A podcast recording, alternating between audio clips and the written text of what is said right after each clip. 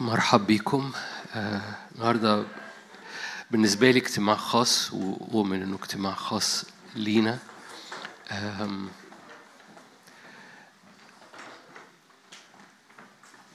اجتماع السبت أول ما ابتدى كان اجتماع صلاة. آه، مع الأيام ومع تطور الأيام تحول إلى اجتماع آم، في كلمة وده يمكن مش هيتغير شوية لفترة. لغاية لما السحابة تتحرك من الحتة دي. كل موسم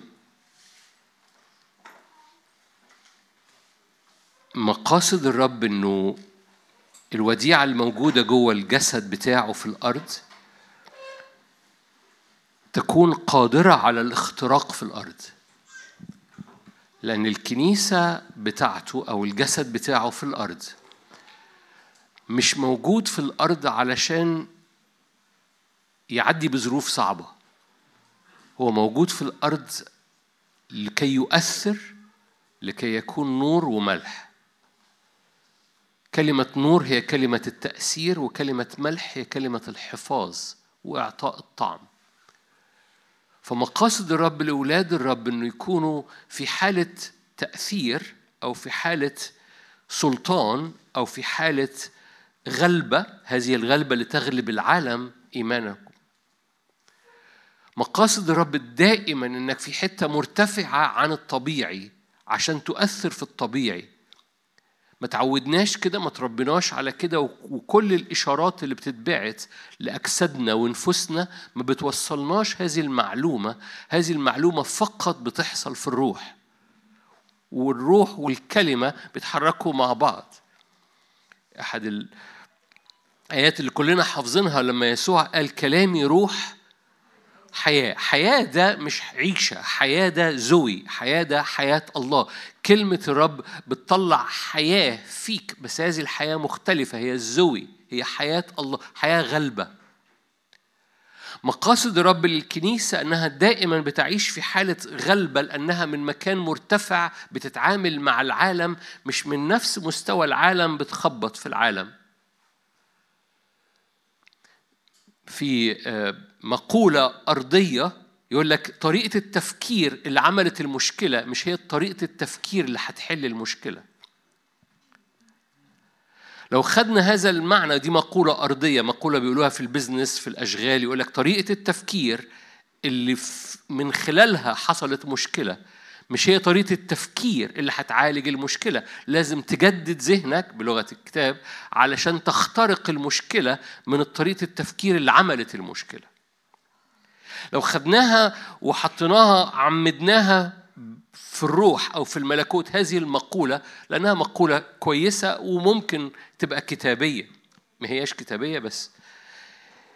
مستوى النعمة اللي من خلاله وصل لحتة ومش عارف يعدي يجب إنه يتغير أو يتنقل أو يرتفع أو الشعب يقوم منقول إلى حتة أعلى لأن مقاصد الرب وده ما بيتغيرش طول الوقت ايا كان الموسم ايا كان التاريخ الرب لا يتغير.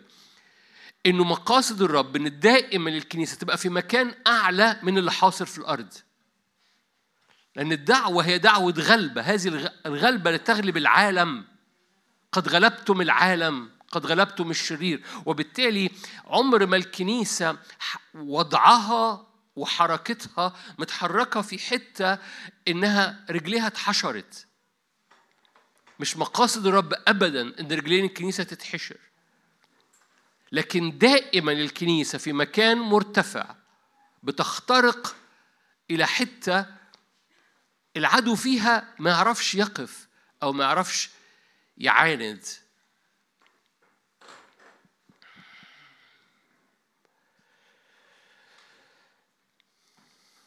أؤمن إن إحنا في وكتير ال- ال- ال- الرب يعني بيحول دائما الرب في بزنس تحويل اللعنة إلى بركة. دائما الرب في business تحويل المشكلة إلى خيرك. لدرجة إن في بعض أحيان المؤمنين بيتصوروا إن الرب بعت المشكلة. الرب عمره ما بيبعت المشكلة الرب دايما بيحب. هو لو جاز التعبير وده تعبير مش كتابي محترف إنه يحول لك المشكلة لخيرك.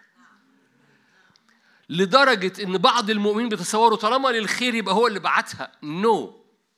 هو بيحب ياخد صنيع العدو ويحوله. يحب يحول الجافي إلى حلاوة والآكل إلى أكل. مش هو اللي بعت الأسد اللي كان بيهاجم شمشون بس بس سكب نعمة ونار ومسح على شمشون لكي يتحول الآكل إلى أكل ويتحول الجافي إلى حلاوة. مش هو اللي بعت الجافي لكن هو يحب إنه يستخدمك في تحويل هذا الجافي إلى حلاوة. وبالتالي دائما لما الكنيسة توصل لحتة أو جسد الرب يوصل لحتة ويشعر أن رجليه محشورة يدرك أن ده زمن ارتفاع أو زمن زيادة في النار أو زمن أسلحة اللي إحنا حكينا عنها في رأس السنة أو في احتفال رأس السنة في نهاية ديسمبر إنه انتهى زمن مجرد المسحة والمش عارف إيه والسلاح الوحيد اللي هيعرف يخترق في الأزمنة الجاية هو المجد.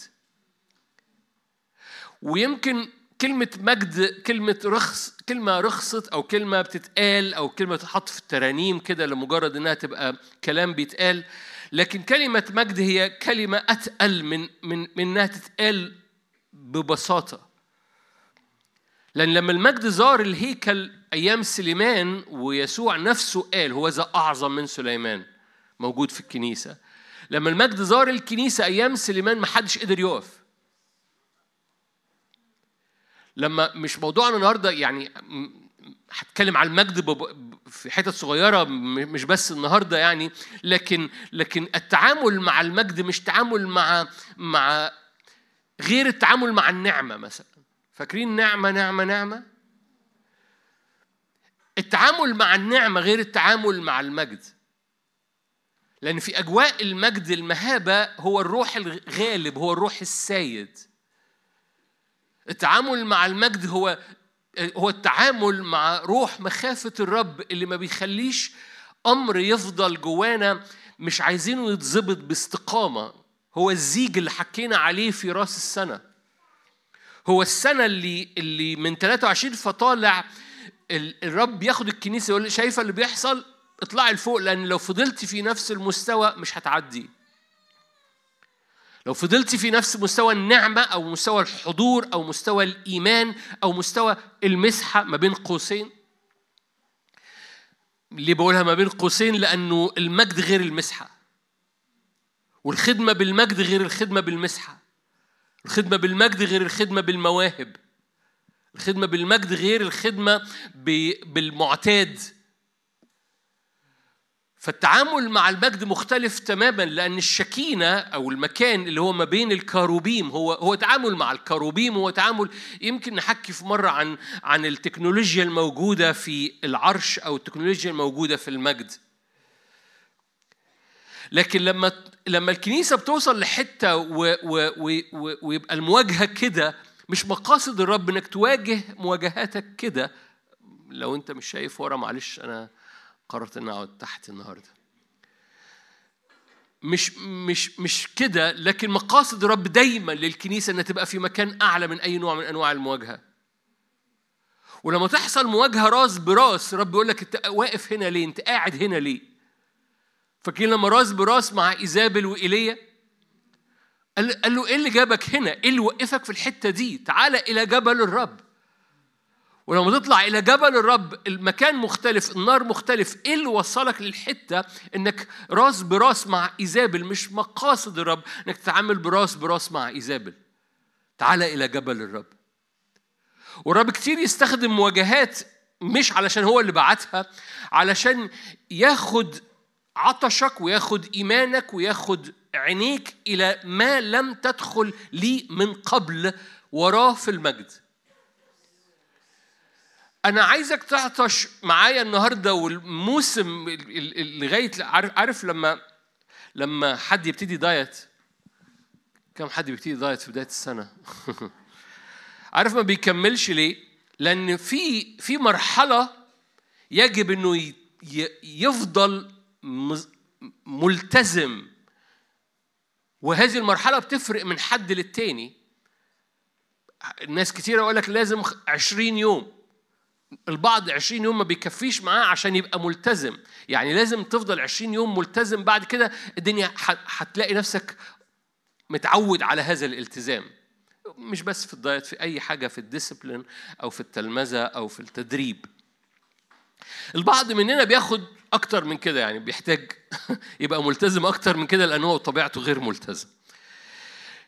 زي ما يكون زي ما يكون في في دعوة للكنيسة ومش بتكلم على حضراتكم بس في دعوة للكنيسة بصورة عامة إنها تفضل ملتزمة لفترة مجرد عطشانة لما لم تختبره من اختبارات في قدس الأقداس لغاية دلوقتي. لأن البديل إني أصلي زي ما بصلي، أختبر زي ما بختبر، أرنم زي ما برنم، أحضر زي ما بحضر، أتلخبط زي ما بتلخبط وهو ده اللي ماشي، بس الكنيسة وصلت لحتة راس براس. وراس براس دي ما بتعديش. لما إيزابل طلعت راسها وقالت له بكرة هقتلك يا إيليا إيليا طلع يجري. ورب قال له إيه اللي وصلك الحته دي؟ إزاي بقيت راس براس مع إيزابل؟ أنت رجل جبال. يعني إيه رجل جبال؟ يعني تتواجد فوق الجبل وتواجدك فوق الجبل هو اللي بيحسم المنطقة. فاطلع معايا لحتة أعلى. زي ما يكون في training لأرواحنا وده مش بيحصل في الاجتماعات. الاجتماعات فقط بتقودك أو بتطلق بوق من أجل المرحلة في حياتك. زي ما يكون في تريننج يومي في حياتنا المرحلة اللي جاية إنه إنه أنا مش هطلب غير إني أدخل إلى مناطق لم أدخلها من قبل في قدس الأقداس في أوضتي في في سجودي في في خدمتي في أزمنتي في ايا كان اللي بعمله. بس بصورة خاصة في خلوتك بصورة خاصة في الأوضة أؤمن إنه أو بلاش أؤمن دي. أريد أن أرفع عطشك لما لم تختبره من قبل كأني عايزك تكتب كده أنا بختبر إيه في خلوتي؟ وتحطه كده في جدول. طب إيه بقى؟ إيه إيه إيه الأراضي اللي لم أدخلها في موجودة في قدس الأقداس بس مش منطبقة في النقط اللي أنا كتبتها دي اللي أنا بختبرها؟ قدس الأقداس هو الشكينة هو وجها لوجه هو أنك تتمشى في حاجة اسمها حجارة النار. عارف يعني تتمشى في حجارة النار؟ هو السكنة في وقائد أبدية إنك ساكن في جمرات نارية وقائد أبدية. عارفين عارفين الكائنات الموجودة في أشعيا ستة؟ نظرت السيد جالس على مكان عالي ومرتفع أزياله تملأ الهيكل. مين اللي حواليه؟ اسمهم السرافيم. عارفين إيه السرافيم؟ حاجة يمكن ما ما بعضكم يعرفها بعضكم ما يعرفهاش. بس عارفين ما بتتقال هقول لكم هقول لكم ليه ما بتتقالش كتير. ليه ما بيتقالش معناها؟ لأن السرافيم يعني النا... ال... ال... الناريين. هي أكتر من الناريين أنا مش قادر أقول التعبير لأن التعبير يخضك. إيه اللي خلى الكروبيم الموجود في أشعيا ستة نار؟ لأنه ده بيتمشى في حاجة اسمها حجارة النار. عشان كده السرافيم خد جمرة من النار ومس بيها أشعيا لأن هم دول الناريين.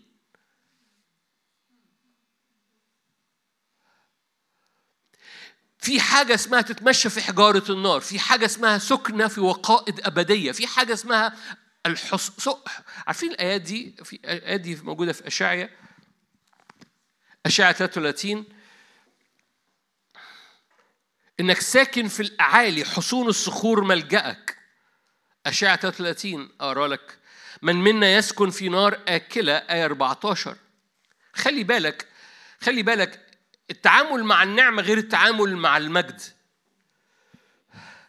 عشان كده في آيات المجد يعني تجد في آيات المجد الاختبارات مختلفة والتعبيرات مختلفة. يعني بص في آية 14 ارتعب في صهيون الخطاة. طب دول في صهيون صهيون ده جبل الرب. آه أي حاجة مش مظبوطة مخافة الرب تقوم ملياها لأن في صهيون الخطاة أي حاجة مش معدولة بتبان. وبالتالي في في حضور أو في تواجد في المكان هذا المكان ناري في أوضتك اللي فيه أي حاجة بتستقيم وأنت واقف. أي حاجة بتستقيم وأنت واقف. ما أعرفش أنتوا ادركتوا ولا لا وإحنا في الجزء الاخير لما كان في الكيبورد بس بيعزف كان في شغل روحي.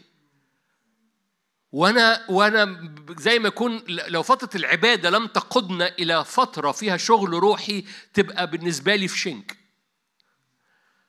لأن دائما الدخول في الهيكل هو لازم يوصلك لحاجة اسمها قدس الأقداس وقدس الأقداس ده مكان مفيش حد فيه بيتنفس. مفيش صوت خارج مفيش أنواع مفيش قوة أرضية أو نفسانية أو شيطانية في قدس الأقداس. في في في الساحة الخارجية في دم والدم بيتعامل مع جسدك. في أوضة القدس نفسك تبتدي تشوف وليه لأن في منارة وفي خبز فبتشبع وبتاكل وبتقرأ في الكلمة وبعد كده في وفي مسبح بخور يعني بتسبح بس مسبح البخور هو اللي بيقودك للعبور من هذا الحجاب إلى المكان اللي فيه هس. لأن ده المكان اللي فيه هس للجسد هس للنفس والأفكار وال... و... و... و... وعندي فكرة وحد داس على رجلي وحد وأنا قلقان من كذا. بتخش المكان ما في... أنت بتش قلقان فيه. مش لأنه قلقك راح الجملة مش مظبوطة. أنت مش قلقان فيه لأن حواسك كلها اتملت بالشكينة دي. بالنار دي بهذا الحضور لأن مفيش حركة نفسية أو حركة جسدية في المكان ده مفيش إبليس. ما هو ما هو الكنيسة يجب أن تدخل إلى هذا المكان اللي مفهوش فيه وحش لا يصعد هناك أسد لا يوجد هناك لا يوجد فيها نجس.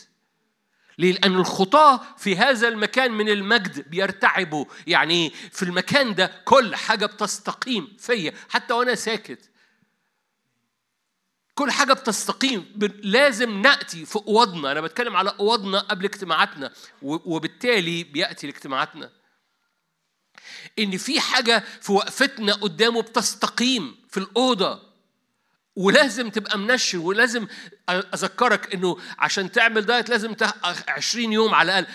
على الأقل لو جاز التعبير لو جاز التعبير في 20 يوم ما تخرجش فيها في أوضتك من خلوتك إلا لما تدرك إنك وصلت عديت الساحة الخارجية عديت القدس ودخلت القدس الأقداس وقفت في حجارة النار. من منا يسكت شايفينها؟ لا لسه ما وصلنا. أنا لسه واقف في أول واحدة. ارتعب في صهيون الخطاة أخذت الرعدة المنافقين. ده, ده, ده, ده مكان مش نعمة. ده مكان أديكم مثال بايخ. ده مش يخوفك من المجد المفروض ده يعطشك للمجد. موسى لأنه تعامل مع المجد هو رجل من رجال المجد. فاكرين موسى؟ موسى والمجد إخوات. ده تعبير يجب إنه يغيظك. أحد رجال الله قال في يوم من الأيام ليه؟ لأن أبونا السماوي في أفسس مكتوب اسمه أبو المجد. فقال كده أبو المجد هو أبويا. إذا أنا والمجد إخوات. تعبير مظبوط. بس خلي بالك المجد مش كلمة رخيصة. لأن موسى والمجد لأنه قال له أرني مجدك والرب قام موريه مجده. خلي بالك المجد اللي في الخيمة غير المجد اللي في الشارع. في المجد اللي في الخيمة قال له وجها لوجه في المجد اللي في الشارع قال له هخبيك في صخرة ليه؟ لأن المجد اللي في الشارع أتقل جدا. وده اللي إحنا عايزين هننشن عليه لأن ده السلاح اللي هيحارب في الشارع في الأزمنة اللي جاية. هو المجد اللي في الشارع. والمجد اللي في الشارع حصل في حياة موسى بسبب عربون المجد اللي في الخيمة. فالمجد اللي في الخيمة كان وجها لوجه المجد في الشارع أتقل. لأن ده دايما مقاصد الرب. مجد الرب اللي عند المذبح كان المياه إلى الكعبين. مجد الرب اللي قريب من العالم اللي رايح البحر ده نهر السباحة لا يعبر. يعني المجد أتقل في أبعد حتة من الهيكل. يعني اختبارك لو اختبارك في الهيكل مفهوش مجد إزاي متصور إن يبقى في نهر عميق في العالم لكن اختبارك في الهيكل بتاعك لما يتملي مجد لما تخرج الرب يقول لك حواريك مجد أعظم. هرجع مرة تاني لخلوتك. هرجع مرة تاني لأوضتك دخولك إلى هذا المكان اللي اللي إن أنت منشن على قدس الأقداس. كلكم عارفين لنا ثقة بالدخول إلى قدس الأقداس بدم يسوع. هو دخول لاختبارات مختلفة. أنا كنت بقول لك موسى والمجد. موسى والمجد لما موسى غلط إنه ضرب العصاية مرتين ما كانش فيه غفران.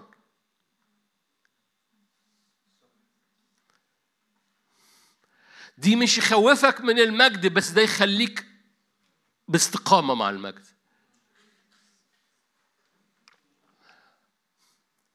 أوكي أقول لك حاجة إيجابية طبعا الحتة دي. قال له مش هتخش الأرض هتراها. ولما طلع موسى على الجبل ورأى الأرض قال له بص اطلع الجبل ده وموت هناك. والرب دفنه الرب هو اللي دفنه. عارف كلكم عارفين القصة. حصل صراع على جسد موسى الميت. إبليس جاي يصارع عشان ياخد جسد موسى. الشخص اللي بيتعامل مع المجد جسده الميت مهم. إبليس بيتخانق عليه وميخائيل جه علشان جسد موسى الميت مهم.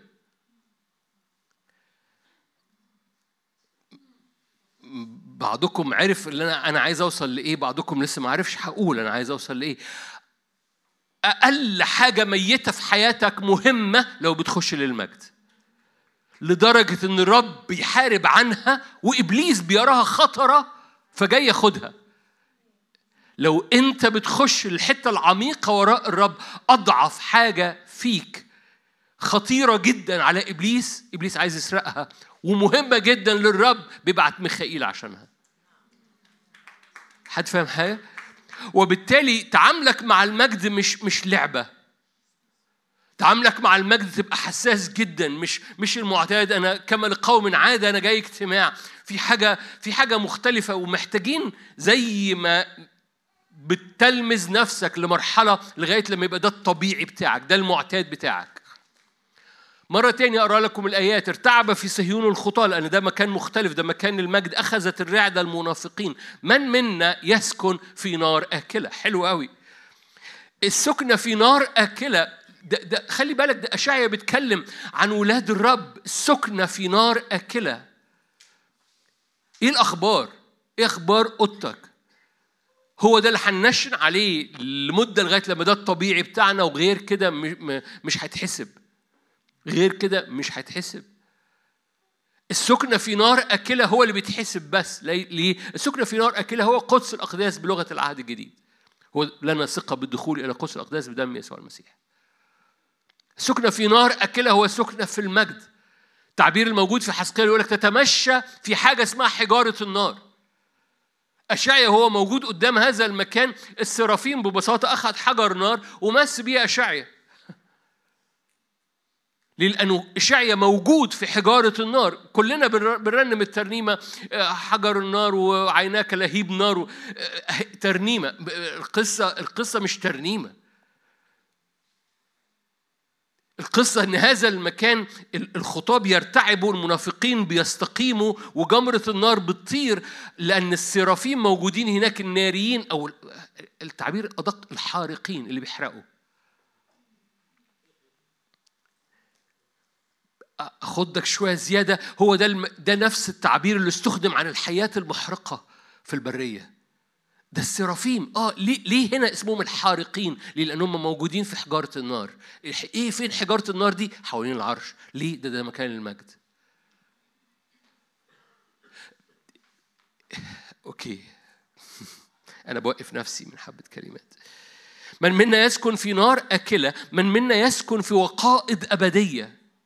عارفين يعني إيه وقائد أفران؟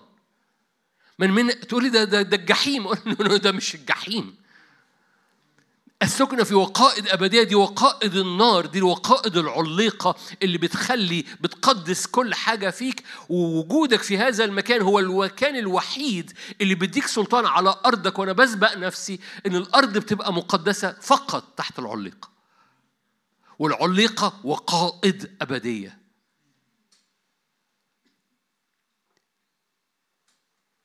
من منا يسكن في نار أكلة من منا يسكن في وقائد أبدية. مرة تاني هو ده المكان اللي مليان مجد هو ده العطش وهو ده الاختبار اللي إحنا مزنوقين يبقى طبيعي فينا. إحنا مزنوقين لأنه لو راس براس مش هتعدي لك في وقائد أبدية هتعدي. لو براس براس هتخاف لو في وقائد أبدية هتبقى في المكان اللي دعاك فيه الرب ككنيسة عشان تغلب هذه الغلبة اللي تغلب العالم. ثقوا أنا قد غلبت العالم. الع... ما تعودناش إن إحنا غالبين طول الوقت. برغم إن الكلمة بتقول في المسيح يسوع أنت غالب طول الوقت ولو ما غلبتش اطلع لفوق وهو ده علاج أي حتة مش غالب أنت فيها. الحركة لفوق مش مش مش حركة وعظية أو حركة روحية أو حركة اذكرك بيها لما تيجي تحضر اجتماع. الحركة لفوق هو أنت مز... مع مع ما عندكش حل آخر وأنا ما عنديش حل آخر هو نفس الحل. إنك تتحرك لفوق. وتقول لي طب بس أنا م... م... واقف هنا أقول لك ما ما, ما ما ما القصة كلها إنه إيه اللي وصلك هنا الي اطلع لفوق. أذكرك بالتعبير العالمي. طريقة التفكير اللي عملت مشكلة مش هي اللي هتحل المشكلة. لازم تجدد ذهنك. تغيروا عن شكلكم بتجديد أذهانكم عشان تختبروا إرادة الرب. الصالحه الكامله المرضية من جهتكم رومية 12 ده إيه؟ الصالحه الكامله المرضية دي إرادة الرب دي غلبة. إرادة الرب دي نور. إرادة الرب دي ملح. فبتعمل حفاظ وبتعمل نور في العالم. ما تعودناش يعني هبقى منتصر طول الوقت. موسى اتعلم هذا الدرس الحتة اللي انت مش غالب فيها مالكش سلطان فيها بتتحول هي بتسود عليك. أقرأ لك من العهد الجديد في آية في رومية ستة أنتم عبيد الذي تطيعونه. يعني لو هتطيع العالم بخوفه هتطيع العالم ده ده طاعة دي طاعة. العالم بيقول لك في مشكلة هنا. العالم بيقول لك في قلق هنا. البيت بيقول لك في حاجة مش حاصلة هنا. العالم بيقول لك في باب هنا مقفول. لو هتطيع العالم أو هتتعامل معاه من أنت بتبقى عبد ليه. لما رمى العصاية جري منها. الحاجة اللي مش هتبقى ليك سلطان عليها هتسود عليك.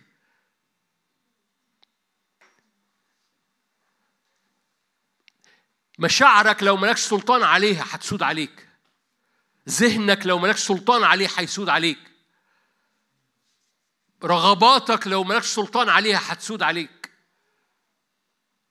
قلقك لو مالكش سلطان عليه هيسود لكن بالمناسبة أول ما بتمسك الحاجات دي بتتحول الحية بتبقى عصا وبالعصا ده بالسلطان ده أنت بتبقى فوق العالم بتشق البحر.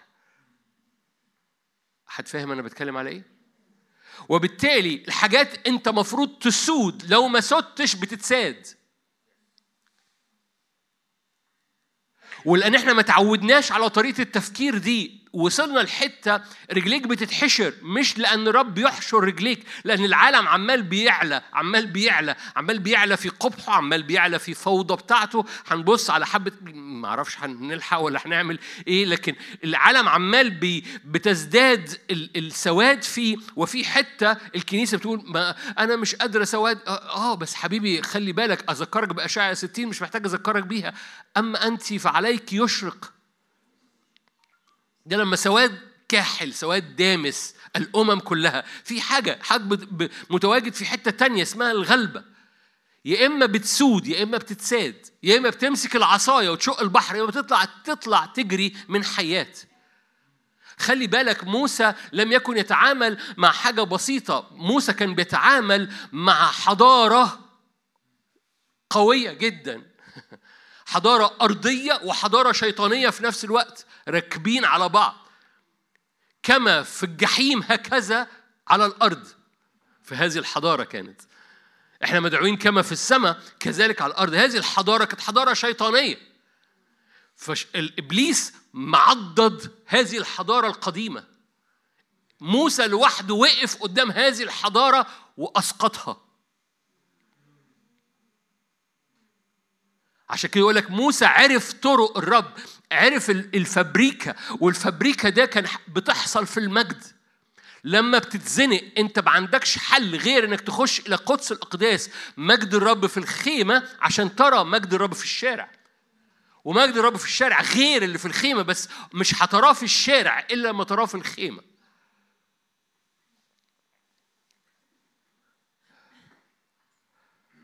السكنة في وقائد أبدية مش فكرة لذيذة. السكنة ده بيخليك إيه؟ السالك بالحق المتكلم بالاستقامة. إيه يحصل ده؟ عدد 16 هو في العالي يسكن. لو جاز التعبير درب نفسك على الأقل 20 يوم في حاجة أنا أنا سأتواجد في هذا المكان لكل في حاجة بتحصل باستقامة. أنا في العلا أسكن. مش محتاج أذكرك بقى مزمور 90 ساكن في ستر العالي. حافظينها ومنشنين كلنا على الحماية اللي موجودة.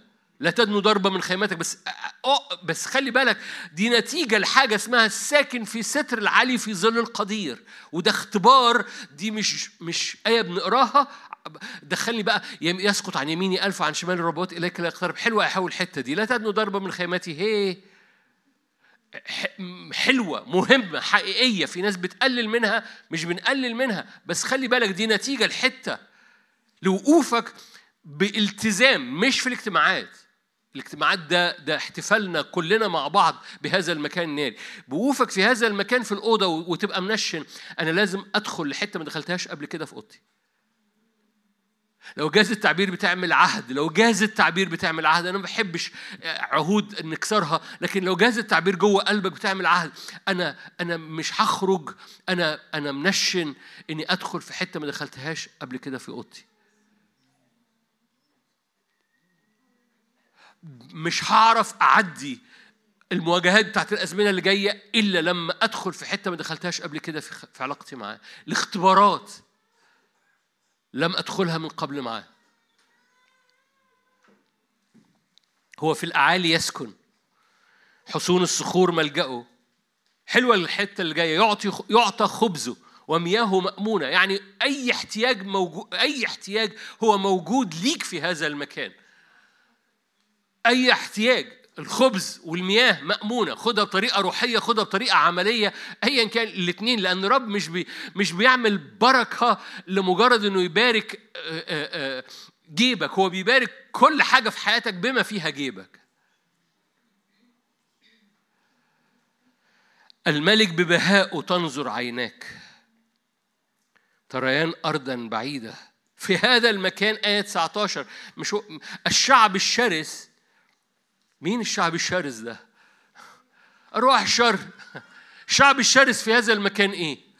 ما بتشافش ليه؟ لأنك أنت في حتة لا ترى الملك ببهائه عيناك إيه؟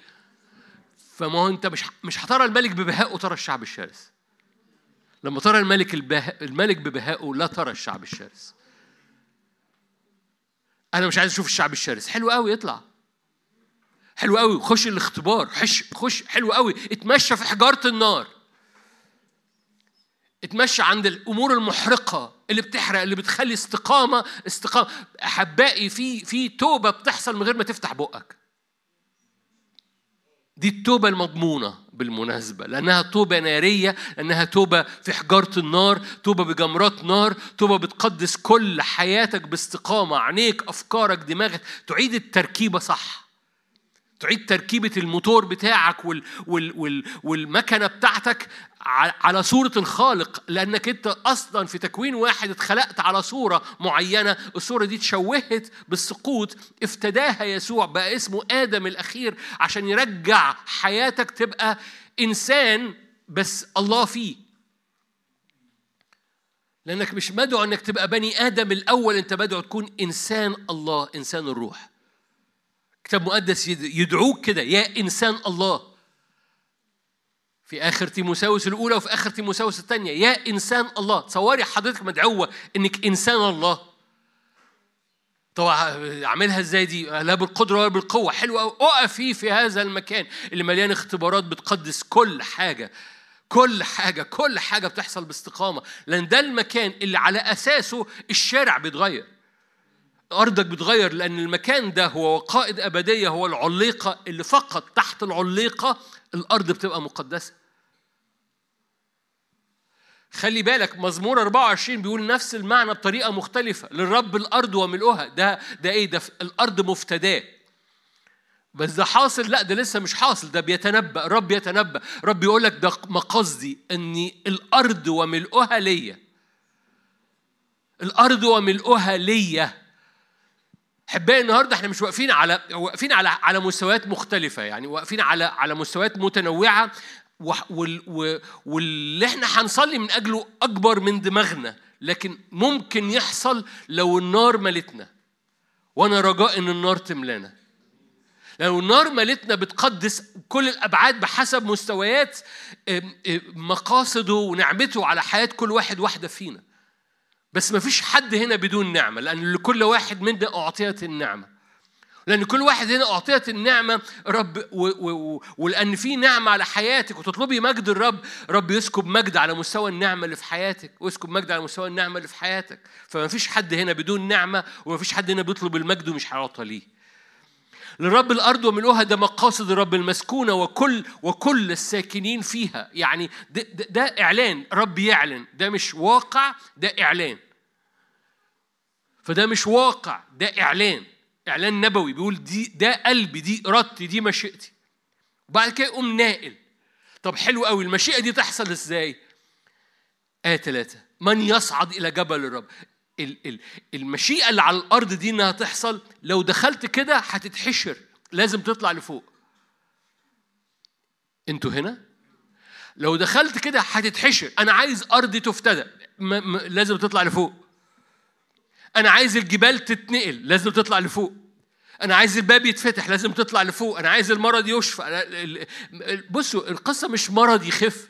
ما أعرفش عنكم بس أنا أنا أنا مبتهج جدا بكل صنيع شفاء بيحصل من كل اجتماع أو اختبارات بتجيلنا لكن أنا بصراحة قلبي بياكلني على على عبادة المرض في بلادنا وعبادة الموت في بلدنا. وإن في حاجة لازم تفتدى في شوكة لأن شوكة المرض لما تتكسر في بلدنا هتتكسر حوالينا. لأن ده أحد آلهة المصريين. ما القصة آلهة المصريين؟ الرب عنده مشكلة مع آلهة المصريين وآلهة المصريين مربوطة بالمرض ومربوطة بالموت ومربوطة بالعياف والعرف. وأخونا موسى أحبائي عدى وفكك هذه الحضارة الأرضية والشياطين مثبتاها يعني لما حبت الشياطين توري كما في الجحيم هكذا على الأرض عملت حضارة فرعونيه ده مش مش ضد ال وقامت ورتها في في في في برج بابل وهكذا. يعني الشياطين ياما حاولت تأتي بالتكنولوجيا الجحيم وتجسدها. موسى لوحده وقف قدام هذا التجسد لمملكة أرضية شيطانية في نفس الوقت وفكها دي آلهة المصريين. قالوا كده أنا أصنع أحكاما بآلهة المصريين. وبالتالي والقصة كانت كلها هترمي العصاية هتطلع تجري منها. اتعودناها كعظة بس جاء الوقت انك تدرك هترمي العصاية. أنا أنا مدخلك تفك حضارة. هترمي العصاية هتطلع تجري. هتمسك العصاية هتحطها في البحر يصير دم في النهر يصير دم هترفعها جراد يكون هترفعها البحر يتشق وزي ما يكون دي لوحدها ممكن تكون جملة لحضرتك. تقول لي مواجهة صعبة مع أروح احشر أقول لك هترمي العصاية هتطلع تجري منها. هتمسك العصاية أنا أصنع معك الذي أنا فاعله معك رهيب. مش الرب قال لموسى كده؟ الذي أنا فاعله معك رهيب. والقصة كلها أنا معلن إرادتي إيه إرادتي؟ للرب الأرض وملؤها مسكونه وكل الساكنين فيها. أوكي نعملها إزاي دي؟ اطلع لفوق. محشورين في في في مواضيع محشورين في مخاوف محشورين في قرارات محشورين في حالة نفسية عامة محصورين في بطانية اترمت على بلادنا كده من هو هو هو أنت تحت البطانية؟ الشهقة دي جاية من تحت البطانية؟ هو أنت مدعو هو هو ده الطبيعي للكنيسة إنها تحت البطانية اللي بتترمي في العالم ولا موجودة في مكان آخر. ليه؟ لأن مقاصدي هي هي الرب الأرض وملؤها. اطلع لي فوق. من يصعد إلى جبل الرب؟ من يكون في موضع قدسه؟ من يخش إلى قدس الأقداس؟ من يتواجد؟ من يطلع لفوق ويتمشى في حجارة النار عشان الحارقين الكروبيم الحارق يلمسوا اللي هم اسمهم السرافيم. بس السرافيم دول لما بيلمسك قال له لا تخف من وجوههم بص حبيبي ما تخافش. لا تخف من وجوههم أما أرسلتك؟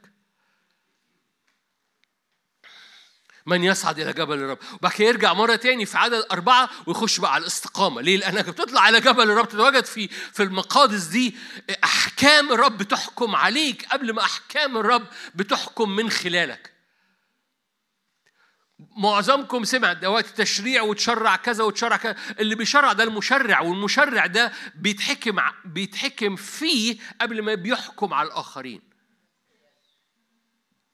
يعني بيقف قدام أحكام الرب وأحكام الرب تقوم عاملة له استقامة. تقول لي ده ده ده, ده طب أنت أخبار النعمة يقول لك النعمة هي الأساس اللي بيدخلك للمجد بس المجد تكنولوجيته غير النعمة.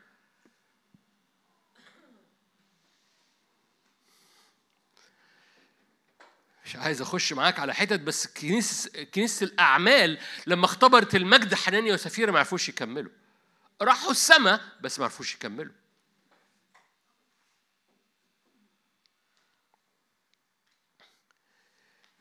الطاهر اليدين نقي القلب الذي لم يحمل نفسه إلى الباطل ولا حلف كذبا. يحمل باستقامة ده يحمل بركة من عند الرب. ما هو إيه طلع الجبل والأن وقف قدام الجبل. استقامة بتحصل. عشان كده في أوقات حضرتك أعمق توبة هي في قدس الأقداس وأنت مش بتفتح بقك. ليه؟ لأنه فجأة كل حاجة في الحضور الإلهي بتقوم مرجعة خطوط مستقيمة. أنت س... أنا ما فتحتش بقي. أقول لك آه بس في هذا المكان الرب بيخش عارفين بتاع اللحام اللي بيلبس كده ماسك كده هو يخش بال... بالبنطة اللحام بنار وقصدير ويقوم ملاحم وحارق مظبط. رب يقوم داخل كده هو ويبتدي يشتغل في أسلاكك.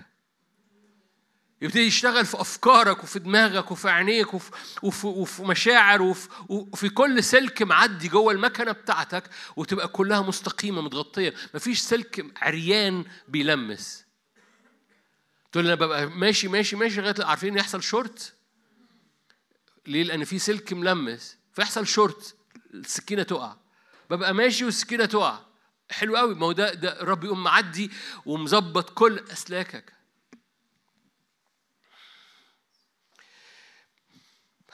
لو نسيت كل حاجة من اللي أنا بقوله أول ما توصل لحتة وتشعر إنك راس براس ومش عارف تعدي اطلع لفوق. خش قدس الأقداس. نشن على السكنة فوق قائد أبدية. في هذا المكان بتحمل بركة من عند الرب أعلى من اللي حاصل. إيه اللي حصل؟ آية سبعة. ارفعنا أيتها الأرتاج رؤوسكن. ارتفعنا أيتها الأبواب الدهرية. فيدخل ملك المجد. مين اللي بيقول ده؟ اللي طلع الجبل. للأسف أنت قدام شاشة. بس لو أنت في الإنجيل تكتشف أن هذا المزمور عبارة عن ثلاث ثلاثة ستانز عارفين ستانسا أو اللي هي في ال... في ال... ثلاث فقرات. أول فقرة رب يقول مقصده أنا للرب الأرض وملؤها. ده قصدي ده مش الواقع ده ده ده قلبي. تاني فقرة مين يطلع لجبل الرب؟ لو طلعتوا جبل الرب هتحملوا بركة. ثالث فقرة اللي طلع بقى جبل الرب بيقف قدام الأرض يقول لها ارتفعت على باب الدهرية ليه؟ عشان المقاصد الموجودة في الفقرة الأولانية للرب الأرض وملؤها تحصل فيدخل ملك المجد كل مواجهة أنا آسف بقولها بطريقة وعظية هقولها بطريقة الكنيسة في الأرض ومش بس كنيسة مصر بس إحنا هنصلي من أجل مصر. وإحنا بنصلي من أجل مصر إحنا هنصلي من أجل بيتك هتصلي من أجل أرضك هتصلي من أجل أوضتك هتصلي من أجل مواجهاتك هتصلي من أجل شغلك هتصلي من أجل خدمتك. برغم إن إحنا ماشيين على مصر لكن اللي أنا بحكيه ده بينطبق على الكرة الأرضية لأن من من من فترة حصل شيفت في المواجهة والمواجهة ما بقتش محصورة في منطقة في الكرة الأرضية. المواجهات من هنا وطالع عبارة عن كرة أرضية كلها. كلها على بعضها في نفس الوقت. المواجهة اللي حاصلة في الكنيسة النهاردة لا يمكن أن تحصل إلا لو ارتفع مستوى المجد فيها. لا يمكن أن تغلب الكنيسة فيها إلا لو ارتفع مستوى المجد فيها. ارتفاع مستوى المجد في الكنيسة مربوط بارتفاع مستوى النار والسكنة في هذه الوقائد الأبدية. ده مربوط بأن الكنيسة مش بتوافق أن اختبارها يفضل في نفس الحتة السابقة. مربوط إنها بتخش لما لم تختبره من قبل من جمرات النار إنها تت... مش قادر أهرب من هذا التعبير إنها تتمشى في حجارة النار. تتمشى في حجارة النار لأن هذا المكان هو المكان اللي منه السيرافيم المحرق. أخذ هذا الحجر وقال لمس بيه شفتين. اشعيا السكنه في وقائد ابديه تكوين واحد. أنتوا كويسين؟ تكوين واحد. خلق الله الإنسان على صورته آية 27 آية. كلكم عارفينها. على صورة الله خلق ذكر وأنثى خلقهم باركهم. الصورة الأصلية لآدم صورة تشوهت بالسقوط. بس افتدت في المسيح يسوع. ليه يسوع بقى اسمه آدم الأخير؟ عشان يقول لك أنا برجعك لآدم وتكليفه. أنا برجعك لآدم وسلطانه. أنا برجعك لآدم لأن في الصورة اللي حصل في تكوين واحد هي دي الصورة بتاعت قلبي. ده ال original plan والرب ما عندوش plan B الرب عنده original الخطة الأساسية ما بتتغيرش عند الرب. لما الإنسان شوهها الرب افتداها عشان يرجعها بمستوى أعلى في المسيح يسوع. فالرب ما عندوش خطة بديلة الرب خطته الرب مش بيتزنق مع إبليس. هي هي خطته. وبالتالي ما ما ما قيل لآدم وحواء في تكوين واحد هو هو التكليف لينا في آدم الأخير يسوع المسيح اللي افتدى الخطة الأصلية وحول إمكانياتك عشان ما يحصلش السقوط اللي حصل مع آدم في حياتك. ما خدتوش بالكم؟ هحاول أشرحها. آدم متحرك في خطة أصلية للرب بس آدم كان عنده مشكلة فوقع. يسوع جه وافتدى آدم عشان يفتدي الخطة الأصلية بس مش رجعنا لنفس المستوى بتاع آدم عشان ممكن نغلط زي آدم لكن رجع بافتدى علشان ما نغلطش زي آدم. ما إحنا ما تعودناش على كده ما تربيناش على كده ما حدش قال لنا إن في إمكانية لكده. بس بنوصل لحتة في الكرة الأرضية وفي تاريخ الكرة الأرضية وفي تاريخ الأزمنة الأخيرة إن بنكتشف إن إحنا ما, ما, ما فيش حل. ما فيش حل غير إن يبقى الكلام اللي في الكتاب المقدس حقيقي. ما فيش حل غير إن اللي هو دعانا ليه شركاء طبيعة إلهية. هذه الغلبة اللي تغلب العالم. قد غلبتم الشرير. أكتب إليكم الاولاد الأولاد ده ليفل 1 قد غلبتم الشرير. ريلي بجد ولا هو كلام حلو كده وعظ يعني؟ كده تك تك تك بنوصل لحتة ما هو يا إما الكلام ده حقيقي يا إما يا إما يا إما في حاجة غلط مش مظبوطة في الفابريكا. بس الكلام حقيقي لأن الكلمة حرف واحد من كلامه لن يزول. بس جاء الوقت نصدق آمنوا بأنبيائه فتفلحوا آمنوا بكلماته النبوية فتفلحوا. هو ده وادي يهوشافاط اللي الرب قال في الأزمنة الأخيرة أنا بجمع كل الأمم لوادي يهوشافاط. عشان هتصدقوا كلمتي النبوية ولا لأ؟ الرب اللي بيقول هتصدقوا الكلمة ولا لأ؟ لأن الكلمة بتغير الطبيعة. الكلمة مش وعظة. المنبر مش محور الاجتماعات. الرب المتجسد هو محور الاجتماعات.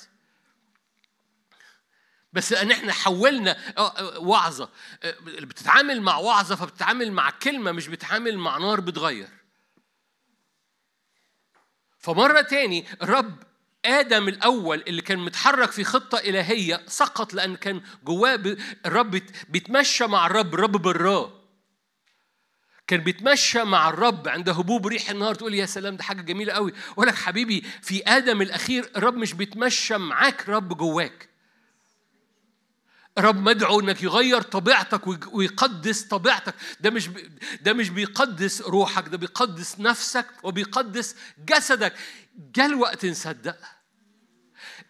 لو لو لو عملت انترفيو معاك وقلت لك إيه تصورك إنه يقدس جسدك؟ قول لي أنت قول لي أنت تصورك. إله السلام نفسه يقدسكم إلى التمام ويحفظ روحك ونفسك وجسدك كاملة بلا لوم. إيه أخبار بقى ان جسدك يبقى مقدس؟ تقول لي أنا ما عملش خطية. إيه إيه هو ده مقدس يعني ما عملش خطية ولا ده بر؟ أمال إيه- يعني إيه قدس جسدك؟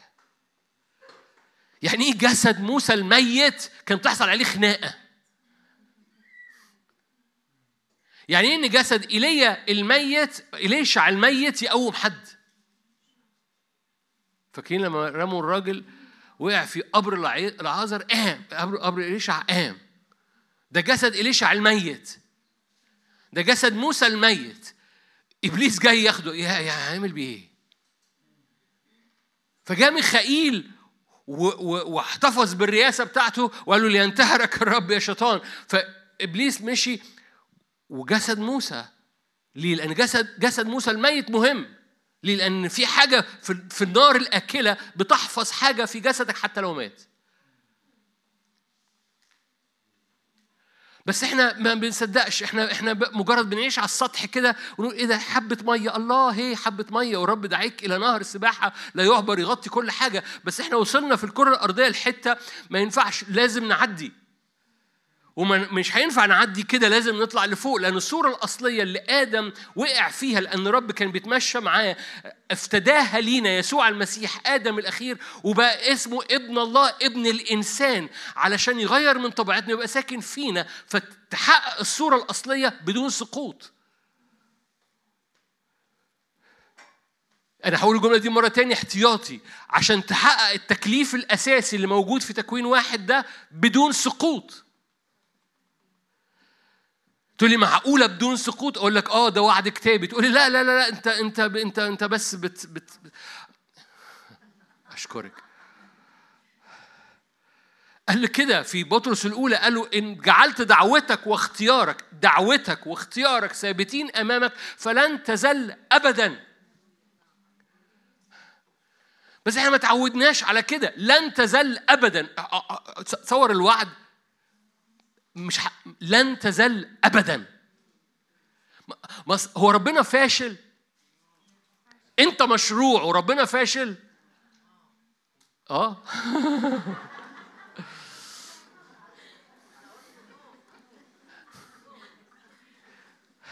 وصلتني حتة حاجة تاني. No, don't worry, it's okay. أنت مشروعه وربنا مش فاشل. عشان كده جاء يسوع المسيح اللي هو ده آدم عشان كده سمى نفسه آدم الأخير سمى نفسه ابن الإنسان. سمى نفسه ابن عشان يقول لك الس- ال- التكليف الأساسي فشل لأنه كنت بتمشى مع آدم بس التكليف ال- الأساسي لن يفشل في المسيح يسوع لأن أنا بقيت ماشي فيك. لن تزل بص ما- إحنا مرة تاني تجديد ذهننا بيغير شكلنا. option option اني ان من ك... البطانية المرمية على الأرض والبطانية المرمية على مصر تبقى فوقينا و... ال- ال- الشهقة دي تبقى خارجة مننا مش وارد. ال- الشهقة النفسية والشهقة الروحية وإحساسنا برية ومرة جدا. هذه الشهقة مش وارد لأن قد غلبتم الشرير. كتبت إليكم الأولاد قد غلبتم الشرير. هذه الغلبة تغلب العالم إيمان عشان الرب يحركهم في الإرسالية الأولى أو في التكليف الأساسي قال له عمل ثلاث حاجات. كلكم عارفينهم. أول حاجة مستوى البركة تاني حاجة مستوى الإثمار تالت مس... حاجة مستوى التسلط. ثلاث حاجات دول م- م- هم دول اللي كانوا يخلوا آدم يشتغل.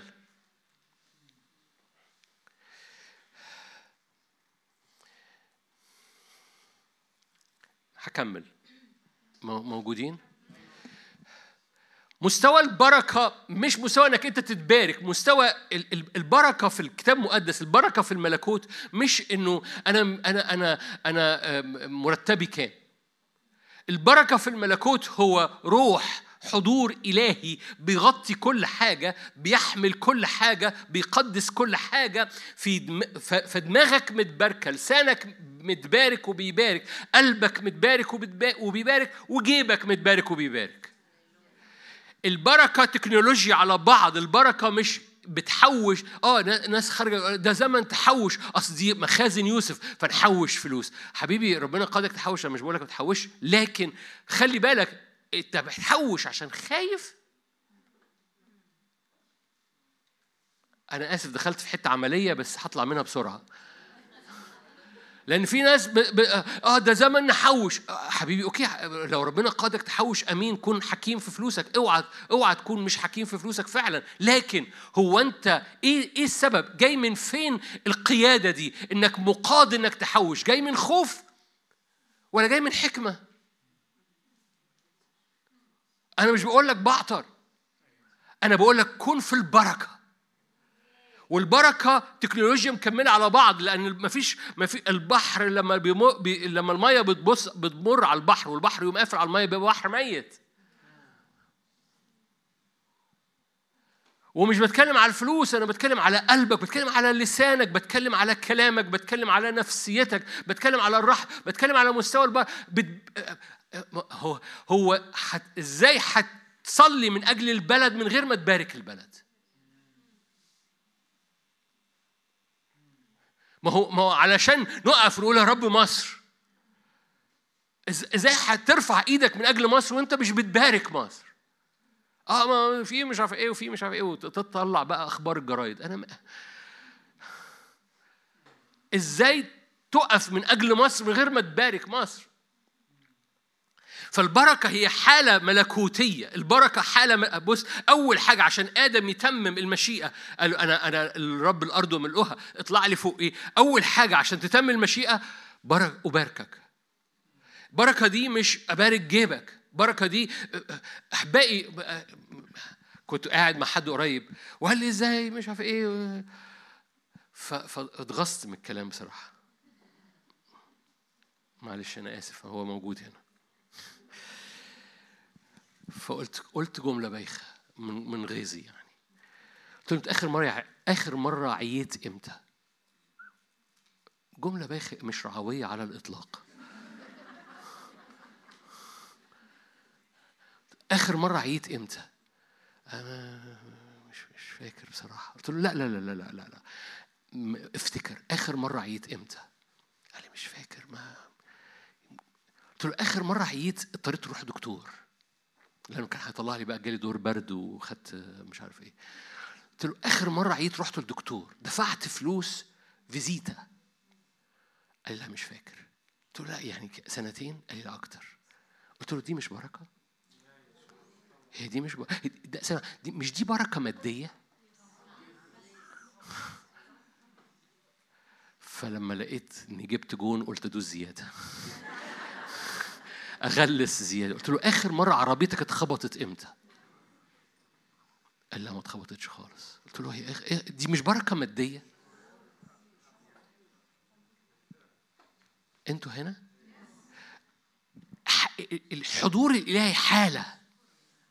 ومش حالة بس في جيبك حالة لكل حاجة حالة إن دماغك تبقى فايقة. يا, يا, يا فرحتي في جيبك ألف جنيه ودماغك مش مش قادر تفوق.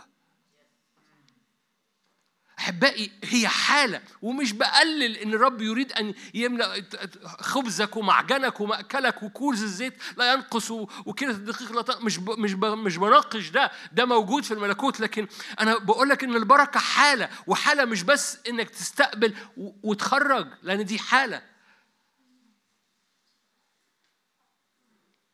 القصة مش بس أباركك لا ده اثمروا واكثروا ده ده ده ده ده في خلي بالك ما هو ما هو القصة مش أنت مش تحت البطانية أنت تحت حالة مختلفة في مكان مختلف ناري جدا مليان بركة مليان إثمار مستمر ومليان سلطان مستمر وده اللي عايز أوصل له تسلطوا ليه؟ لأنه الحاجة اللي أنت مش بتسود عليها بتسود عليك. بتسود مش بتسود على أفكارك، أفكارك هتسود عليك وهتفسحك. مش بتسود على على على على مشاعر مش بتسود على رغبات مش بتسود على على على أنا عم أنا طول عمري كده. ما بس خلي بالك طول عمرك حاجة واللي جاي حاجة. غير فعلا غير فعلا غير. وما ينفعش غير الساكن فوق قائد أبدية. في حجارة بص وانت في حجارة النار اللي انت ما عرفتش تعمله طول عمرك هيتعمل. وانت في حجارة النار اللي انت معرفتش تغيره في حياتك وفي بيتك هيتغير. وانت في حجارة النار كل ح... ارتفعت الأبواب الدهرية ليدخل ملك المجد. مين ملك المجد؟ الرب القدير الجبار في القتال. ليه؟ لأنك طلعت فوق الجبل. أسأل ليه؟ من يصعد إلى جبل الرب؟ في حاجة بتتغ... اللي انت معرفتش تغيره بتغير في حجارة النار.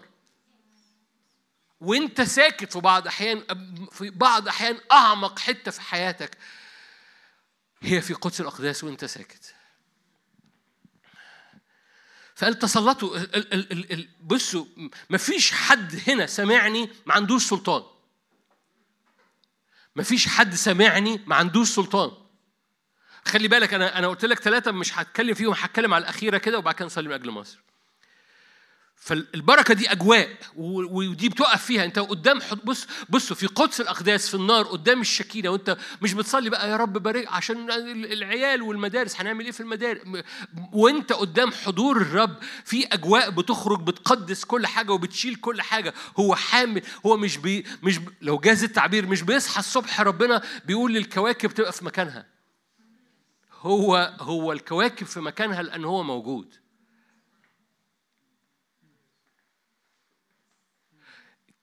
أمورك اللي بتلف حواليك أنت الكرة الأرضية وحواليك شمس وقمر ونجوم عبارة عن شغل ومدارس واحتياجات وصحة وأمور كده أهو. هذه الأمور كده زي الكواكب حواليك وأنت واقف قدام الرب متشالة لأنك واقف قدامه. هو حامل كل الأشياء بكلمة قدرته. هو مش بيصحى كل يوم يقول لزحل خليك أنت هنا أهو قمر خليك هنا اهو. هو هو هو هو كلمة قدرته شايلة كل حاجة. بس أنت واقف في المكان. آه أنا محتاج اصلي القمر يفضل في مكانه. okay. نفسك تصلي القمر يبقى في مكانه. okay. بس هو متشال. انت بقى اقف علشان القمر بتاعك يلف في مكانه. ومش محتاج تصلي له. انت اقف في هذا المكان. خلي الخالق الخالق اللي بكلماته كل الأشياء ينفخ بس في أجواءك. بينفخها ببركة بينفخها ب... ب... ب... بإثمار وبينفخها بسلطان لأن مفيش حد ما عندوش سلطان. في أربع مستويات للسلطان. ولان إحنا بنقف في حتة آه، حقيقية لازم يتنقل فيها السلطان بتاعنا. همشي معاك في أربع مستويات للسلطان. okay؟ بس ما فيش حد ما عندوش ال level الاولاني للسلطان. ال level الاولاني للسلطان يوحنا 1 12 كلكم عارفين. كل الذين قبلوه. okay. كل الذين قبلوه. لو انت قبلت الرب الرب اعطاك سلطان. كتبت إليكم الأولاد لأنكم قد غلبتم الشرير. بصوا ما فيش حد ابن للرب ملوش سلطان. يوحنا الأولى أقرأ آية تانية بس. يوحنا الأولى أربعة. أنتم أيها الله يوحنا الأولى أربعة أربعة. أنتم من الله أيها الأولاد. أربعة, أربعة. أنتم من الله أيها الأولاد. الأولاد ده ده الليفل الأولاني أولاد أحداث شيوخ. أنتم من الله أيها الأولاد. وقد غلبتموهم لأن الذي فيكم أعظم من الذي في العالم. مرة تاني ما ينفعش آدم يتمم التكليف اللي على حياته إلا أجواء بركة أجواء إثمار والاثنين دول مربوطين بحاجة اسمها سلطان. فتسلطوا. السلطان مش فكرة لذيذة. السلطان حالة بتحصل وانت واقف قدام الرب. مرة تاني الدخول إلى نار آكلة. هقول جملة بايخة. ناس كثيرة مننا بتقف قدام في الأغلب قلتها الأربع اللي فات بس هكررها وهفضل أكررها شوية. ناس كثيرة بتقف قدام الآب السماوي وده مكان حلو قوي. والآب يهب خيرات للذين يطلبونه. حلو قوي. فبيبقوا أبناء. ده مكان حلو قوي. بعضنا برغم إن هم أولاد للرب بيتعاملوا كعبيد مع أبوهم السماوي. فاكرين الابن الأكبر؟ قال له يا ابني كل ما ليه هو لك أطلب. حلو قوي. فالمكان ده مكان حلو جدا بس مكان طفولي بالنسبة للمستوى اللي جاي. إنك واقف قدام أبوك فبيدي عطايا فأنت ابن ده مستوى حلو جدا بس مستوى طفولي على المستوى اللي جاي. لما بتقف قدام الآب كابن المفروض تتنقل لمستوى إنك بتقف قدام الملك عشان يطلع ملك فيك.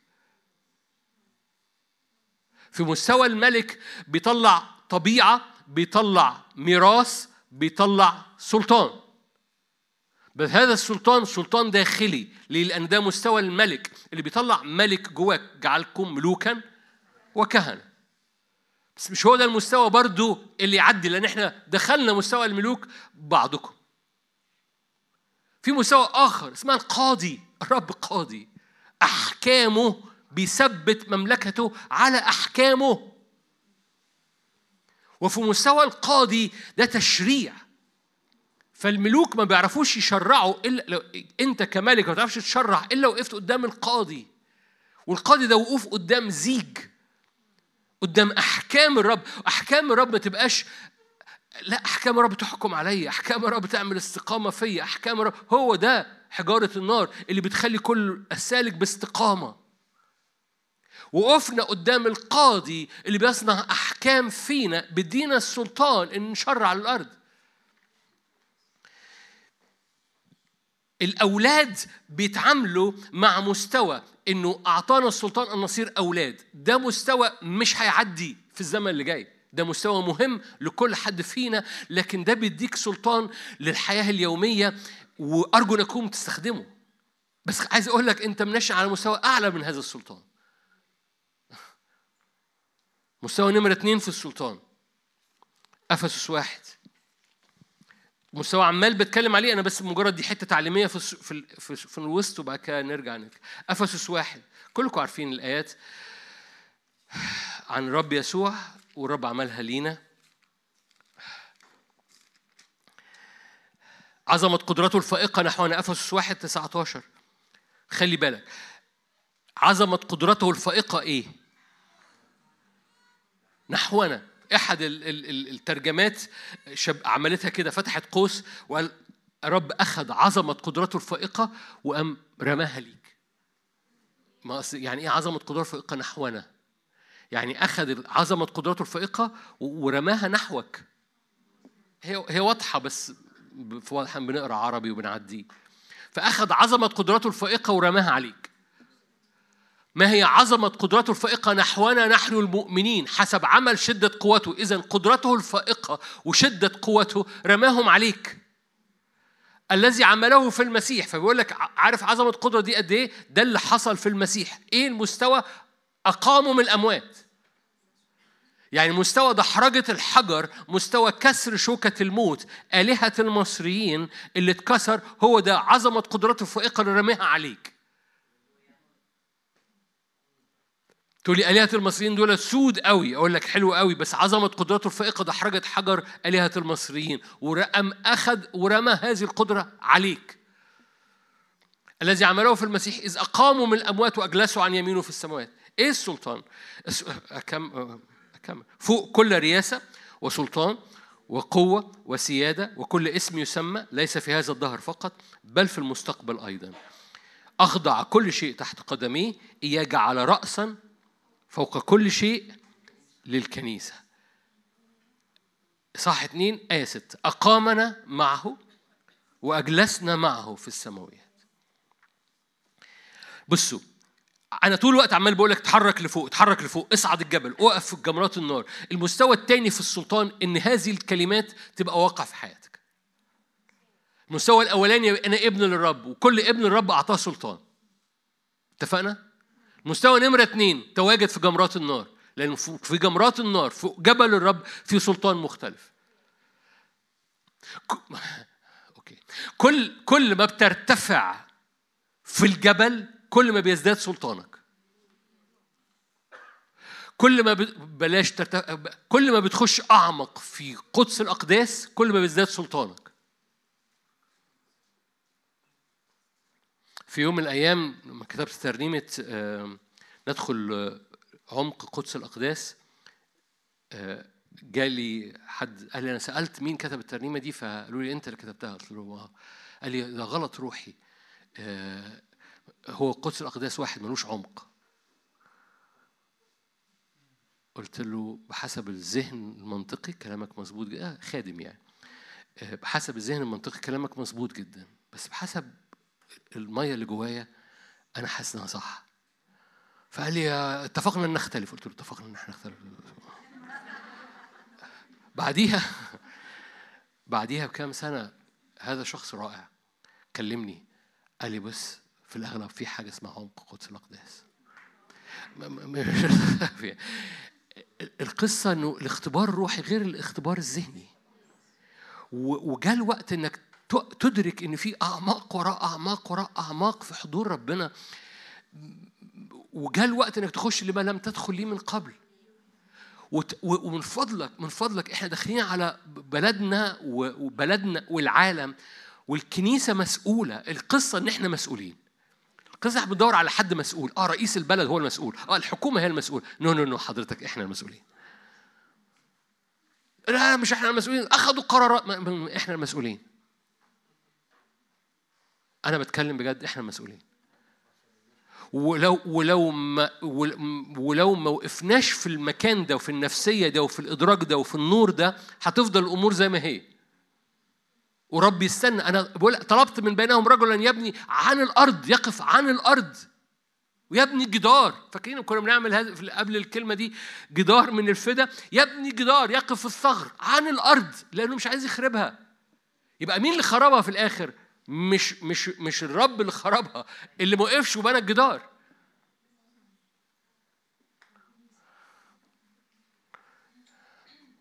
كل ما okay okay. عارفين إبليس وقع عليه لوسيفر وقع ليه؟ لأنه قال أنا هطلع لفوق. القصة كلها إبليس فاهم إن اللي بيقف في مكان أعلى بيزداد سلطانه. بص الأفس 14 اللي بيقف في مكان أعلى بيزداد سلطانه. الآية دي في أفس 14 سقوط إبليس. sorry sorry اشعيا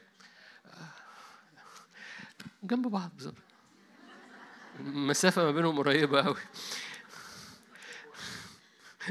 في نفس الكتاب اشعيا 14 أوكي هقرأ لكم الآية طالما أنا غلطت. آه، آه، اشعيا 14 أنت قلت في قلبك أشعيا 14 13 أنت قلت في قلبك أصعد إلى السماوات أرفع كرسية فوق كواكب الله. أط... يعني الملائكة كلهم في حتة أنا هطلع لفوق أطلع لفوق بيزداد سلطاني. إبليس عارف الطلوع لفوق يزداد السلطان. أنت قلت في قلبك أصعد إلى السماوات أرفع كرسية فوق باقي الكواكب دول الملائكة. فوق كواكب الله أجلس على جبل الاجتماع في أقصى الشمال. حلو قوي كمل معايا. أصعد فوق مرتفعات السحاب أصير مثل العلي لكنك انحدرت إلى الهاوية إلى الج... ليه؟ لأنه أول ما أول ما هو أدرك يعني أنا باخد المعنى أول ما هو فاهم لو طلع لفوق هيزداد سلطان. فرب قال له لا أنت طالع فين يا حبيبي؟ تعالى القصة كلها ال- ال- ال- التكنولوجيا بتاعت صعودك إلى الجبل بيزداد السلطان. تقول لي أنا أنا فاقد السلطان اطلع لفوق. أنا مش عارف أعمل إيه في الحتة دي. اطلع لفوق. اطلع لفوق ده يعني خش أعمق في قدس الاقداس خش قدام جمرات النار. وقف قدام الرب. وخليه يتنفس عليه. خليه خلي الشكينة التقليد اليهودي يقول لك الشكينة كانت بتعمل وهج. يعني بتتوهج. عارفين يعني بتتوهج؟ يعني نور كده أهو ويقوم ويرجع تاني. ويرجع تاني. تنبض يقول لك موسى كان بيقف قدام هذه النبضات.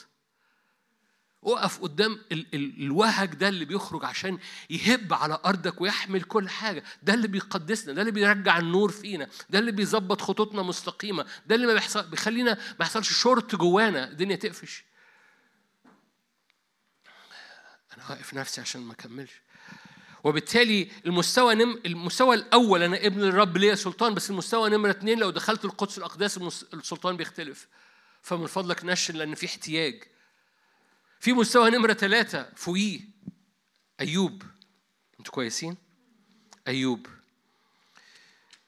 أنا بتكلم عن مستويات السلطان اللي يجب أن ترتفع. أنا ليه حريص إن أنا أقولها؟ علشان علشان إحنا في احتياج ليها والأرض في احتياج ليها ومصر في احتياج ليها والكنيسة في احتياج ليها إن السلطان يزداد ليها.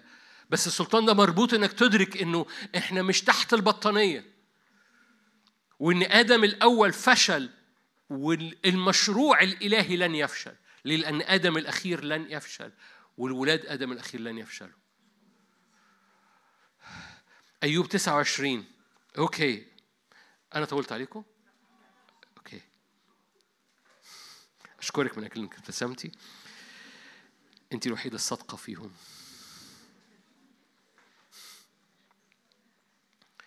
أيوب بيقول كده في 29 آية 3 حين أضاء سراجه على رأسي بنوره سلكت الظلمة.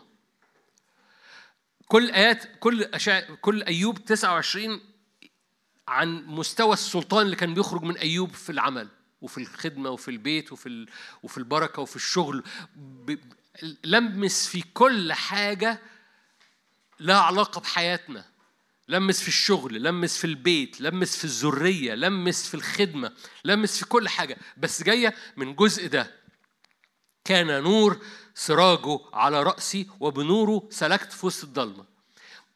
لما بيزداد الإعلان في حياتك بيزداد السلطان في كل جانب من جوانب حياتك.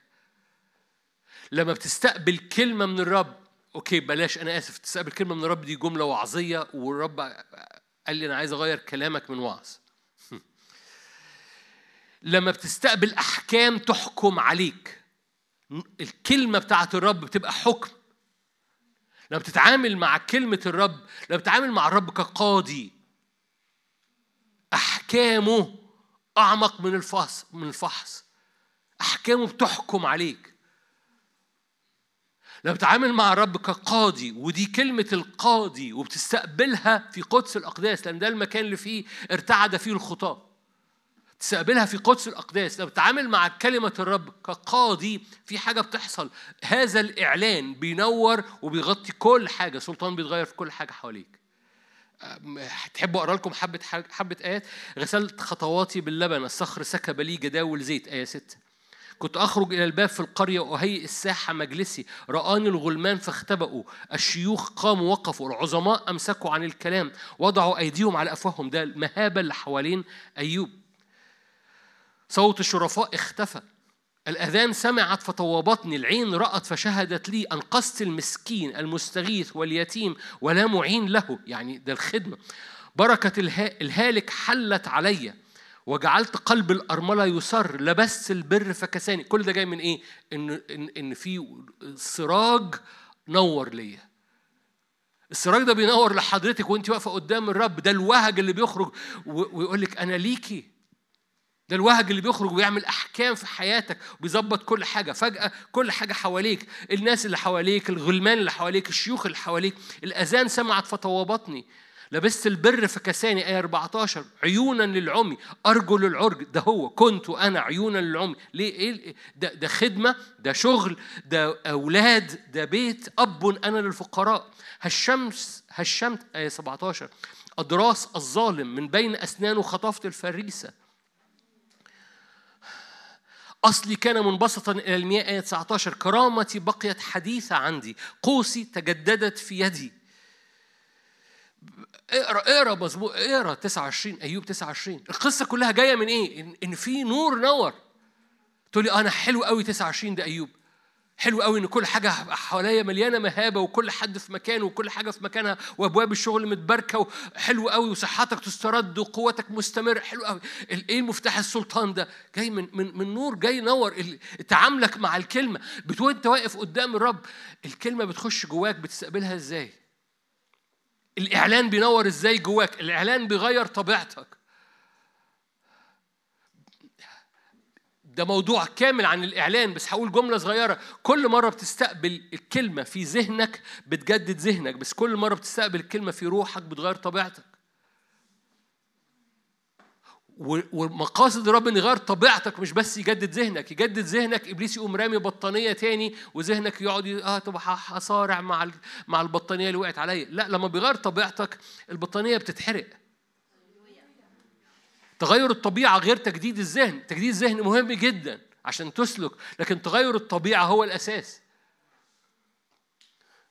ورب يغير طبيعتك من كل إعلان بيغير من الحجر الحي بتاع معظمكم أنا بوقف نفسي. كلمة ياقوت أزرق اللي موجودة في العرش كل مرة في عرش في ياقوت أزرق. كلمة ياقوت أزرق يعني إعلان لاير ورا لاير طبقة ورا طبقة. من الإعلان بتطلع جواك حاجة اسمها العرش ياقوت أزرق. ده معنى كلمة ياقوت أزرق في في اللغة في المعجم يعني مش معنى الكلمة نفسه. وبالتالي كل مرة بتستقبل كلمة بتخش جوه روحك بتعمل لاير من ياقوت أزرق. إيه الياقوت الأزرق ده؟ العرش. كلمة تانية ياقوت أزرق. كلمة ثالثة ياقوت أزرق. سفاير فتتغير طبيعتك. فلما تخرج من الأوضة العالم شايف إيه؟ شايف الياقوت الأزرق. يقول لك لما طلع الشيوخ قدام فوق الجبل الشيوخ سبعين شافوا السيد جالس وتحت رجليه ياقوت أزرق فسق سجدوا كلهم. ليه؟ لأنه قدام هذا المستوى من هذا اللمعان من مستوى هذا النقاء من مستوى هذا الإعلان كل حد بيسكت إبليس بيسكت. وكل ما يزداد الإعلان كل ما بتعمل طبقة جواك بتعمل لاير ورا لاير ورا لاير كأن اللؤلؤة من الياقوت دي عمالة بتكبر بتزداد بتزداد بتزداد. كل ما يزداد الإعلان ده موجود فين؟ ده في حجارة النار. بالمناسبة حجاره حجارة النار عارفين اللي قال بتحصل من إيه؟ من فحم بضغط عالي محفوظ لسنين طويلة فحم محروق وضغط عالي. الألماس؟ أوكي. ماشي. برضه حجر كريم يعني. الألماس. فحجارة حجارة حاضر عشان خاطر نادر. الألماس. الألماس اللي فيك جاي من حجر كري حجر ناري. السرافيم لمسك بيه ولمسك بيه ولمسك بيه ولمسك بيه ويفضل جواك تحت ضغط. تطلع اللقالق جواك تطلع الألماس جواك كلكم ألماس المستوى الرابع للسلطان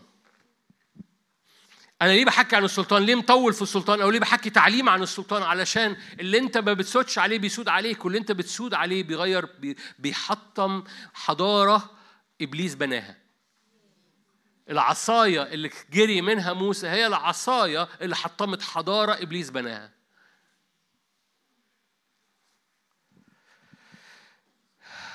كورنثوس. كورنثوس الثانية صح عشرة.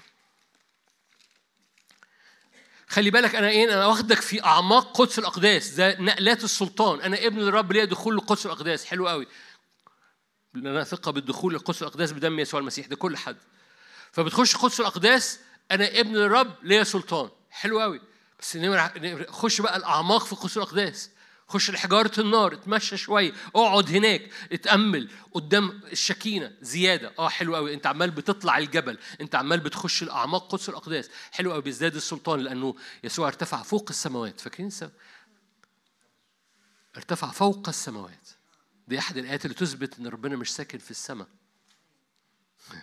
ربنا خلق السماء عشان يقابلك فيها. لأنه صعد فوق فوق السماوات. أنتوا هنا. أوكي. انطباع ما أعرفش عنك أنا بكرر الجملة دي بس أنا مش عارف انت بتتعامل معاها إزاي. أنا بكرر الجملة دي ليا عشان أنا بذكر نفسي بيها في الأوضة. ربنا ما خلقش ربنا مش ساكن السماء. ده تعبير بيتقال علشان نقابله هناك. ربنا فوق السماوات. فوق السماوات. عشان فهو لما خلق خلق الأرض وإيه؟ هو قبل ما يخلق السماء كان ساكن فين؟ حلو قوي. طب خلق السماء ليه؟ عشان يقابلك فيها. فده بيقول لي إيه؟ بيقول لي أنا أنا قاعد هنا بعمل إيه؟ وأنا في أوضتي. أنا روحي لازم يطلع عشان يقابله في المكان اللي هو خلقه عشان أتقابل معاه فيه. ده اللي بيخليني أذكر نفسي أنا بالجملة دي. الرب خلق السماء عشان يتقابل معايا فيها فأنا طالع. الحركة لفوق مش فكرة لذيذة. وأنت عمال تتحرك لفوق الدي ان إيه بتاعك بيتغير فاكرين التجلي؟ احد المفسرين يقول لك إن يسوع قعد يتغير هيئته وهو طالع. فلما وصلوا فوق فل.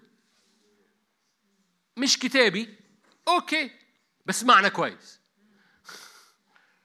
فيسوع بيتجلى. فين؟ فوق الجبل. عايز تشوفه متجلي في حياتك؟ اطلع فوق. وخلي بالك يسوع بيتجلى عشانك. فخش القدس نمره ده نمرة واحد بتخش القدس الأقداس أنت ابن لك سلطان. نمرة اثنين خش الأعماق قدس الأقداس عمال بيتغير عمال بيتغير عمال بتتغير عمال بتتغير في إيه؟ ب... ب... الجمرات النار عمالة بتغير من طبيعتك.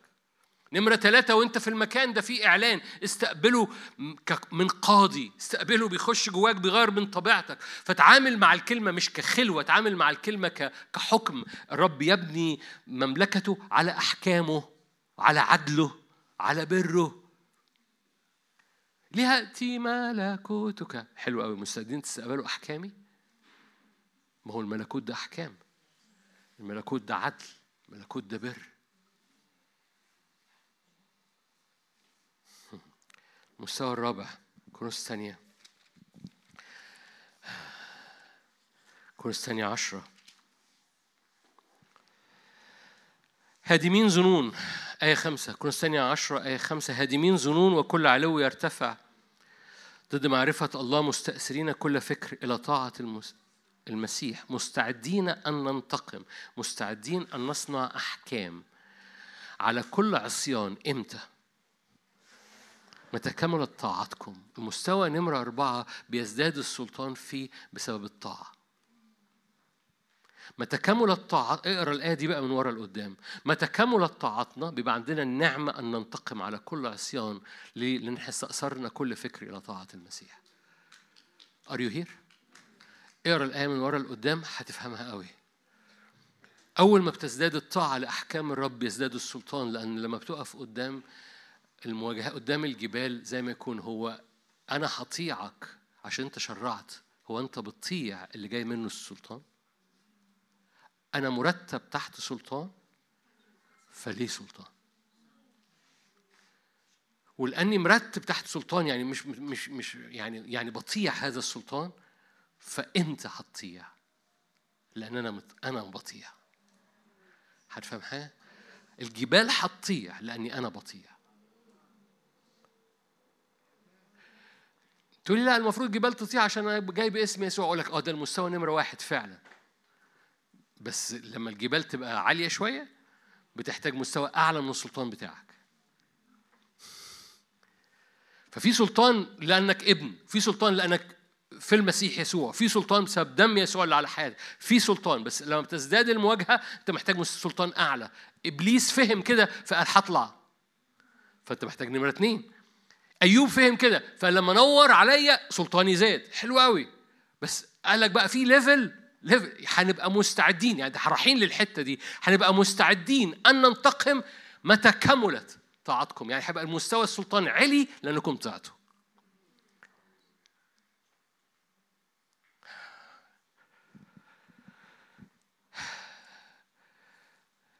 أنتم عبيد الذي تطيعونه.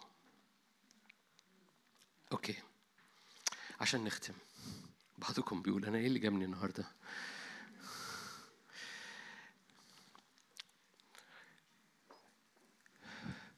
المواجهة المواجهة في الأزمنة اللي جاية كلها global كلها كرة أرضية. والرب حط الكنيسة في الأرض مش علشان تبقى بتمصمص شفايفها وتقول شايفين اللي بيحصل في الأرض. دي مش مش مش بعد نبوي إن الكنيسة تقول شايفين اللي بيحصل في الأرض. الكنيسة موجودة في الأرض عشان تفتدي الأرض. هو ده الملح هو ده النور. الكنيسة موجودة في الأرض عشان تحفظ الأرض وعشان تطلق نور في الأرض. الكنيسة مش موجودة في الأرض عشان تقول تشخص صح. شايفين إبليس عامل فوضى في الأرض؟ يس شايفين ظلام حالك؟ يس مية في المية. بس الكنيسة موجودة في الأرض عشان تبقى ملح. ملح يعني حفاظ من الفساد. وبالتالي لو جاز التعبير أنا عارف إن إحنا مش متعودين على كده إحنا بنكره هذه الكلمة اللي بيحصل مسؤوليتنا. أنا عارف إن أنا ما بحبش الكلمة دي. أهالينا لما قالوا لنا أنت مسؤول آه أنا مش مسؤول عن حاجة. اغسل ايديا أسهل. القصة مش كده. القصة مش بقوتنا ولا بقدرتنا بس الرب حط آدم علشان يفتدي الأرض. ورب يدي إمكانية للكنيسة إنها تقف وتتملي بالنار عشان كل حاجة تحت العليقة المليانة نار الأرض تصير مقدسة. اللعنة دخلت في الأرض. اللعنة ايا كان نوع اللعنة. لعنة عوز لعنة اقتصاد لعنة أمراض ايا كان نوع اللعنة. اللعنة دخلت بالسقوط. في واحد في واحد من ألفين سنة علق على خشبة عشان يرفع اللعنة. صار لعنة لأجلنا. والرفع اللعنة ده بيقول لك وقف ابني جدار لتوقيف اللعنة عن الأرض. قال كده تسلطوا اخضعوا الأرض. عشان كده اتكلمت عن السلطان. عشان لما ارجع أقول لك بقى بص حبيبي هو قال لآدم في التكليف الأولاني اللي فشل فيه آدم عشان كده يطلع آدم الأخير الإنسان ابن الله ابن الإنسان اللي, اللي معطى ليه ألا يزل ابدا علشان يخضع الأرض يتسلط. اخضعوا الأرض تسلطوا طولت في السلطان عشان اوصل معاك الحته دي بس عشان لما هتقف بعد دقايق وترفع إيدك معايا. تدرك تقول له يا رب أنا عندي سلطان بس أنا في الأغلب السلطان محتاج يعلى فأنا هرفع ايدي وهصلي دلوقتي بس هروح البيت وأخش لحجارة النار وهصلي أكتر وهخش بكرة وهصلي أكتر ويمكن أصوم يوم ولا نص يوم ولا ولا أصوم وجبة أصوم عن تلفزيون أصوم عن ماتش كورة أصوم عن مش عارف إيه أصوم بالمناسبة الصوم هو التوقف من التشتيت. ليه الصوم انقطاع الأكل؟ عشان لما بتاكل كل الدم بيروح لمعدة حضرتك. فبتبقاش قادر تركز. انقطع عن الأكل انقطع عن التلفزيون انقطع عن ماتش كورة انقطع عن مش عارف إيه. كل ده أنواع من الصوم أنا وهستغل هذا الوقت إني أركز وأخش لجمرات النار. يا فرحتي ما بتاكلش وقاعد قدام التلفزيون كمثال يعني. هو في حد بيقعد قدام التلفزيون دلوقتي يعني؟ مثل قديم قوي يعني. اكتشفوا إن أنا راجل قديم قوي. يقعد قدام التليفون. آه. OK. فبت فبترجع ال focus بتاعك لأنك مدرك إن في حاجة اسمها اخضعوا الأرض تسلطوا. اخضعوا الأرض تسلطوا. تقول لي ده ده الشهق رجعت الشهق رجعت ليا. أقول لك أنت مش مدعو إنك تبقى تحت هذه البطانية. انت مدعو انك تقف في المكان اللي انت بتسود عليه اللي انت ليك سلطان عليه بتسود عليه اللي, انت بتف بترمي سلطانك منه بيسود عليك. فمن فضلك العيان كله اللي بيحصل كله كل حاجة من كل حاجة من أول حاجة لآخر حاجة في ظروفك يجب أن تبارك. الكل بيتك تباركه. إيه أخبار لما بتخش بيتك؟ أنا أبارك هذا البيت.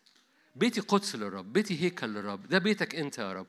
انت تملأ أجواء هذا البيت من من حضورك. ده دورك ده دورك. ليك سلطان على بيتك. أبسط من كده مفيش بقى. ليك سلطان على بيتك. فتخش بيتك تبارك. تقول يفرض حد في البيت ده ما يستاهلش بركة.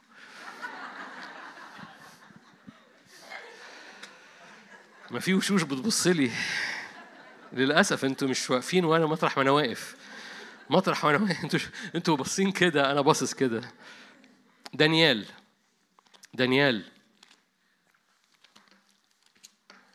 لأنه كتير بنتصور إن بسبب إن في حاجة مش مظبوطة وده بنطبقه على الأمة فبنطبقه على بيوتنا بنطبقه على حياتنا الشخصية. لأن في حاجة مش مظبوطة فمش هيحصل. أوكي. دانيال. دانيال أربعة. دانيال أربعة. دانيال شاب اتسبى من قرية في فلسطين. فقد رجولته عشان يبقى عبد في البلاط الملكي. بالنسبة له هذه المملكة اللي عملت فيه كده عدو قبيح. يعني يعني اتسبى فقد رجولته بقى عبد اتغير اسمه. في عدو لدانيال يكون؟ يكونش في عدو لدانيال؟ ولو في عدو لدانيال متجسد في مين؟ نبوخذ نصر أوكي؟ نبوخذ نصر دانيال أربعة.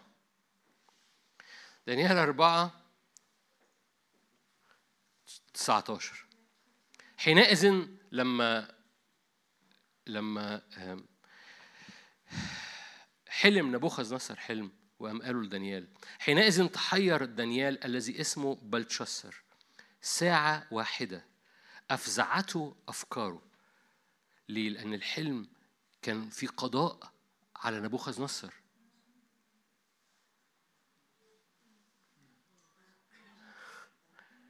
فدانيال لو أنا دانيال أخيرا جاء زمنك قضاء الرب. أنا حضرت وعظة وخادم مجنون بيقول قضاء. ف... هو أنا يعني ما أحسن حتى قضاء الرب. تحير دانيال اللي اسمه بلشسر ساعة و... ساعة لمدة ساعة متحير. أفزعته أفكاره. فقال كمل. قال بلشسر لا يفزعك الحلم ولا تعبيره. سوري أجاب الملك ده نبوخذ نصر بيقول لبلش... بيطمن بلشسر ما تقلقش. بلشسر قلقان لدرجة إن نبوخذ نصر أخذ باله إن بلشسر قلقان. بلشسر هو دانيال. قال الملك لبلشسر يا بلشسر لا يفزعك الحلم ولا تعييره ولا تعبيره. فأجاب بلشسر وقال يا سيدي الحلم لمبغضيك وتعبيره لأعاديك.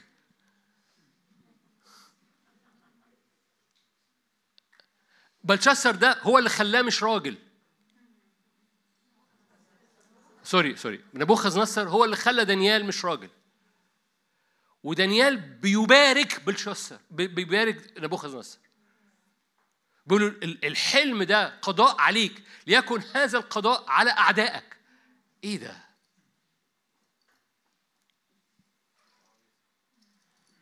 تقول لي أصل فلان يستاهل. أقول لك أنت حت حت حت حت هتعيش تسود الأرض تفتدى الأرض؟ أنت في حاجة اسمها بركة في حاجة اسمها إسمار في حاجة اسمها سلطان. هتروح بقى تقول أصل البلد تستاهل انسى بقى إنك تبارك البلد. تقول أصل في حد في البيت هنا هو سبب اللعنة في البيت. خش وبارك البيت. أنت مش بتبارك أفعال حد أنت بتبارك البيت.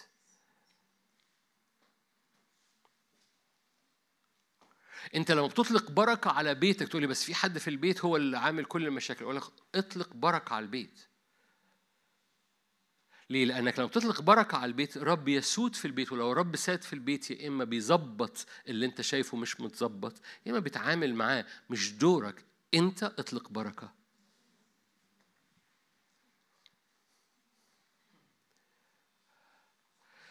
ما هو لو أنت ابتديت تحارب أو أنت تتصور بحسب العيان.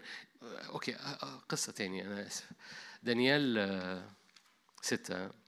دانيال ستة. ده مملكة تانية غير نبوخذ نصر دي مملكة داريوس. دانيال ستة. داريوس رمى دانيال في جب الأسود. صح؟ بس راح الصبح يسأل عليه. تكلم عدد 21 تكلم دانيال مع الملك وقال يا أيها الملك عش إلى الأبد. بصوا لأن دي كلمة الرب ما تقدرش تقول إن دانيال كان بيجامل. يعني الحلم ده وحش بس الأعاديك لا هو ما كانش بيعمل كده. هو كان ده اللي خلى دانيال يعدي عليه مملكة مادي وفارس ويعدي عليه مملكة نبوخذ نصر بلشسر داريوس وممالك صعبة جدا. ودانيال مكمل في القوة مكمل في الإعلان والسماء مفتوحة وبيرى نبوات عن الأزمنة الأخيرة لسه ما حصلتش لغاية دلوقتي. دانيال شافها من زمانه. ليه؟ لأن دانيال مدرك إزاي يتحرك في الحضارات الشيطانية ويعرف يعدي ويفكها لأن ليه سلطان.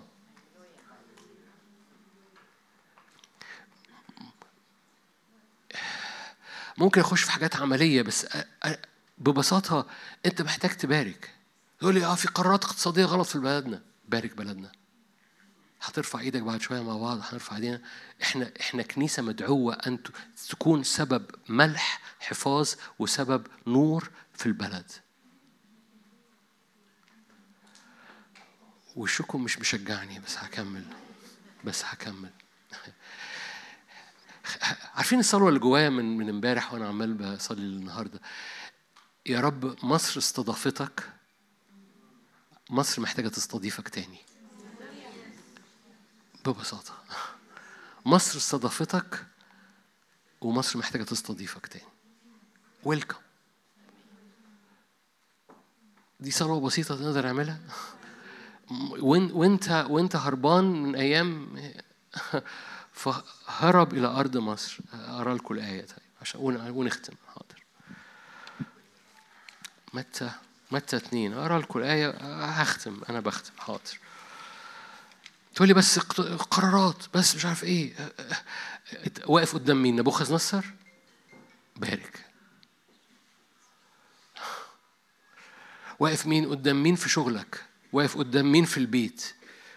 انت عايز يبقى ليك سلطان في الأرض بارك اثمر من خل... الاثنين دول من خلال سلطان ليه اتكلمت عن السلطان؟ لأن لو أنت مدرك السلطان هتعرف تبارك، لو أنت مدرك السلطان هتعرف تثمر، فالسلطان مهم جدا.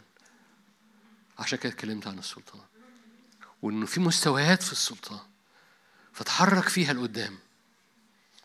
في متى اتنين أنا عشان الوقت وعشان قعدتكم ما تطولش بختم. متى اتنين كان ممكن أكمل أكتر. متى اتنين بعدما انصرفوا إذا ملاك الرب ظهر ليوسف في حلم متى 2 13 قائلا قم وخذ الصبي وأمه واهرب إلى مصر. مصر ملجأ. وكن هناك حتى أقول لك هيرودس مزمع أن يطلب الصبي ليهلكه. فقام وأخذ الصبي وأمه ليلا وانصرف إلى مصر. بص أنا أنا قاصد أقرأ الآيات. أنا عارف إنكم عارفينها بس أنا بقراها. ملاك الرب قال له اهرب إلى مصر. فقام وأخذ الصبي وأمه ليلا وانصرف إلى مصر. وكان هناك إلى وفاة هيرودس لكي يتم ما قيل من الرب بالنبي القائل من مصر. دعوت ابني. آه، أنا حرصت أن أحطها قدامك ومش هفتح الآية تانية هقولها لكم ببساطة. مصر استضافت الرب وجاء وقت إنها تستضيف الرب مرة تاني. وإحنا نقف عشان نقول له يا رب تعالى استضيف الآية التانية في أشعية 19 لما اتكلم على مصر وإسرائيل وأشور في حاجة في الآخر. قال يصيروا بركة في وسط الأرض. إزاي مصر تبقى بركة في وسط الأرض لو إحنا بنلعنها؟ لو إحنا بنسيبها في ظروفها. ففي آية واضحة بيقول الثلاث بلاد دول يصيروا بركة في وسط الأرض. ما تقدرش تهرب منها أيا كان تعليقك على أشعية 19 مش أنا مش بخش على أشعة 19 بقول على حقيقة كتابية إن مصر بركة في وسط الأرض. إزاي مصر تبقى بركة في وسط الأرض؟ ده دور الكنيسة. أنت خد راحتك بقى صلي. إزاي مصر تبقى بركة في وسط الأرض؟ وبديك المساحة إنك تصلي في كده. أمين؟ خلونا نصلي نقف مع بعض ونصلي.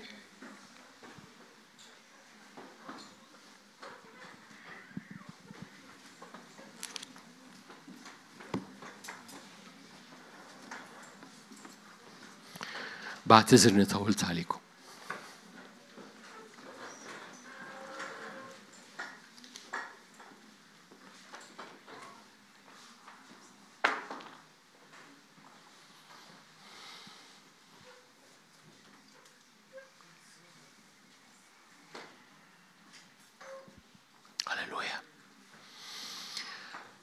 وجه الآب ارفع عينيك وارفع قلبك معايا لوجه الآب. مكاننا في قدس الأقداس. مش هنعرف نشتغل في الزمن اللي جاي من غير قدس الأقداس. مش هنعرف نقف في مكان له أي تأثير أو أي سلطان إلا في قدس الأقداس. مش هنعرف نخترق إلا من فوق الجبل. من يصعد إلى جبل الرب في قدس الأقداس؟ قد أتيتم إلى جبل إلى مدينة سماوية.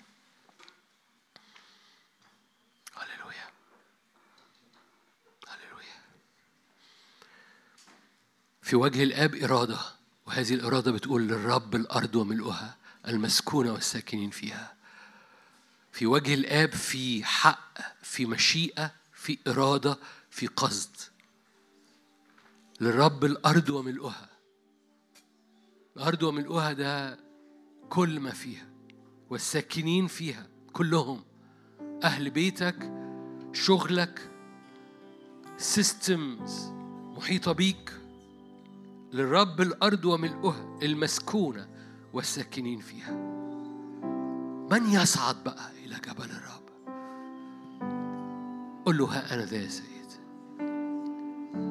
يا رب ها نحن. النهاردة عملناه عشان كده ها نحن.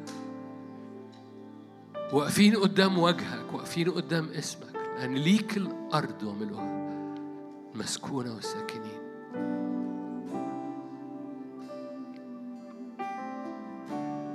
فقط الشكينة فقط نار حضورك ووجهك واسمك. فقط جمراتك النارية هي اللي إحنا محتاجينها مش محتاجين أي حاجة تاني غير جمراتك النارية. غير السرافيم يلمس أذهان وعينين رؤى أحلام أفكار سواد.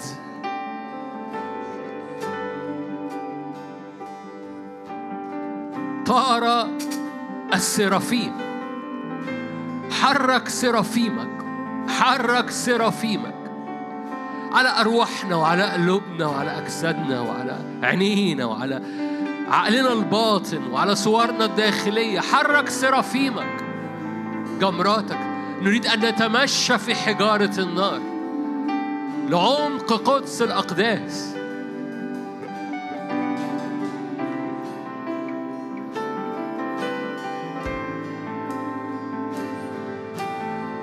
حرك وجهك نورك.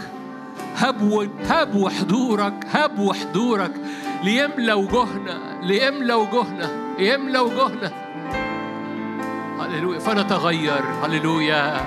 فتقع من علينا قشور فتقع من علينا مخاوف فتقع من علينا أمراض فتقع من علينا أفكار. أشر من علينا. كل صور قديمة. كل عبادة قديمة كل تعودات قديمة كل اكتفاء قديم أشر من علينا.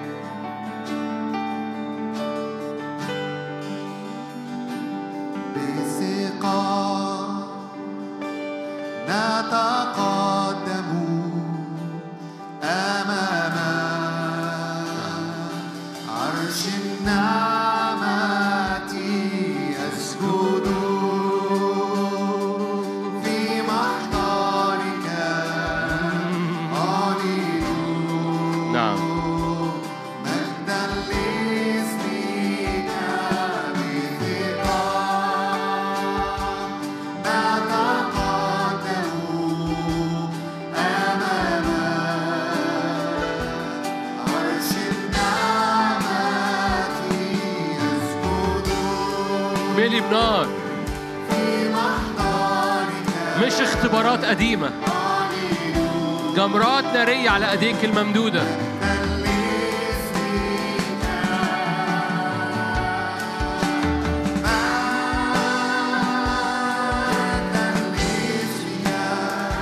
جمرات نارية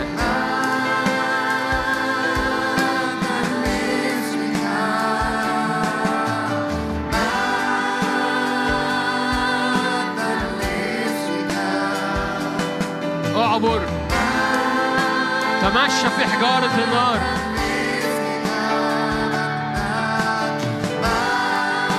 مجدا لاسمك. جمرات نارية.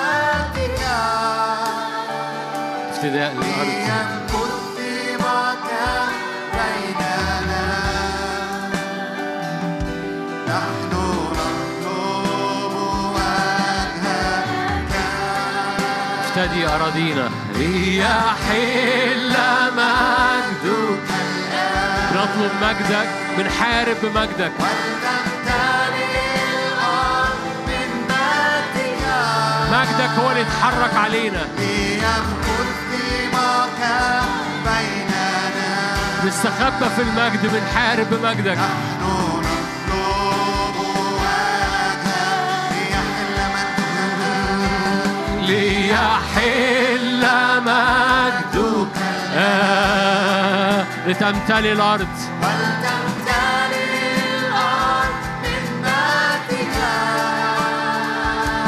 ليمكث طيبك بين الأرض تصير مقدسة.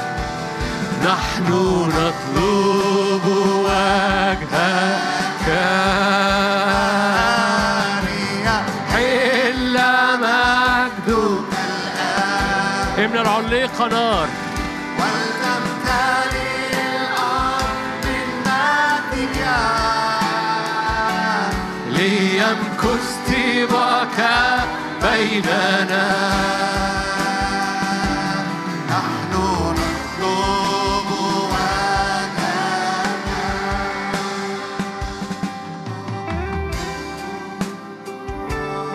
المجد هو سلاحنا. اختبائنا في المجد هو المكان اللي منه من يصعد إلى جبل الرب. السكنة في وقائد أبدية السكنة في حجارة النار. أبويا السماوي مجدك لما بيغطي الأرض كالسحاب كالمياه ما تغطي وجه الأرض. كالمياه ما تغطي البحر مجدك لما بيغطي. اختبار معرفة مجد الرب يغطي وجه الأرض كما تغطي المياه البحر. تعال بسحاب مجدك غطي أراضينا.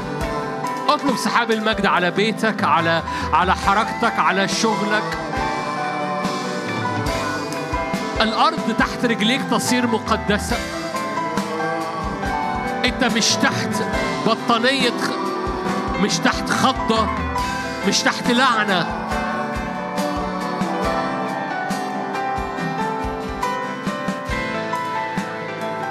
لو شاعر إن أرضك عليها لعنة لو شاعر إن شغلك بيتك أو بلدنا عليه لعنة. مجرد ارفع إيدك. مكتوب يسوع صار لعنة لأجلنا. مكتوب ملعون كل من علق في خشبة. لكي تصير بركة إبراهيم للأمم. للأمم. عارفين إيه بركة إبراهيم؟ أباركك أباركك. وتكون بركة وفيك تتبارك جميع قبائل الأرض. فارفع إيدك. يسوع رفع اللعنة. يسوع رفع اللعنة. يسوع رفع اللعنة. ملعون كل من علق خ- خشبة. يسوع رفع اللعنة. لا لعنة على أرضي. لا لعنة على أرضي. وأنا رافع رأية يسوع على أرضي. لا لعنة. لا لعنة. أنا برفع رأية يسوع. برفع رأية الحمل المسبوح. يسوع رفع اللعنة. الأرض تصير مقدسة.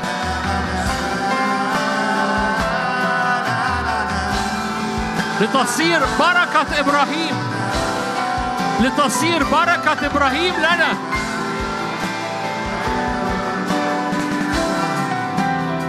بركة إبراهيم بتشمل الأمم. بركة إبراهيم بتشمل الأمم كلها.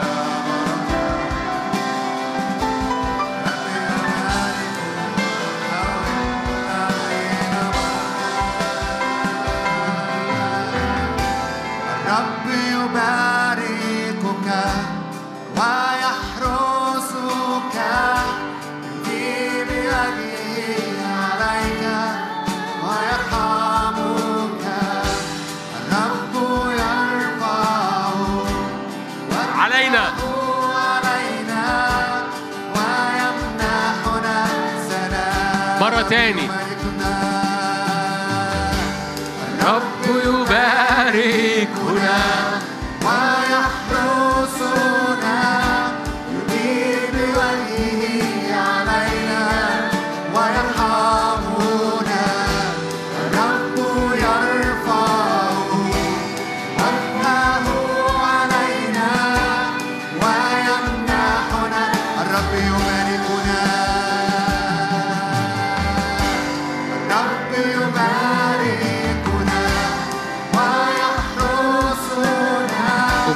وتكون بركه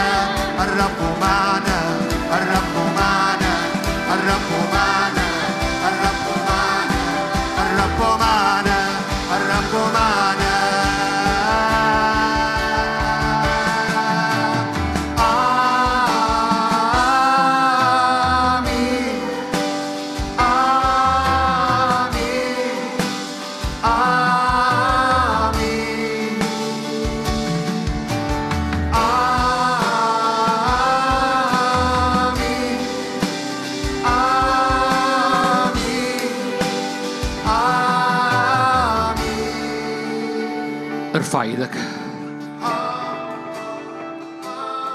البركة مش مش أنانية البركة حالة روحية. البركة سكيب وعطاء. البركة في الروح وفي النفس في الجسد. البركة حالة قال له أباركك وتكون بركة. السقف اللي فوقيك مش سقف العالم السقف اللي فوقيك مش البطانية اللي إبليس رماها. السقف اللي فوقيك نافذة مفتوحة على جبل الرب زي ما دانيال كان بيفتح النافذة تجاه أورشليم. السقف اللي فوقيك مليان جمرات نارية مليان شكينة مليان قدس أقداس. مش مليان بركة مادية بس مليان مليان رؤى مليان استنارة مليان صحصحة مليان نجاح مليان قوة مليان رفع من على نفسيتك ومن على جسدك مليان بهجة مليان نهضة مليان قداسة مليان شفاء مليان سلطان مليان زعزعة لمملكة عدو الخير من على حياتك. هو ده البركة أباركك وتكون بركة وفيك تتبارك كل الأرض.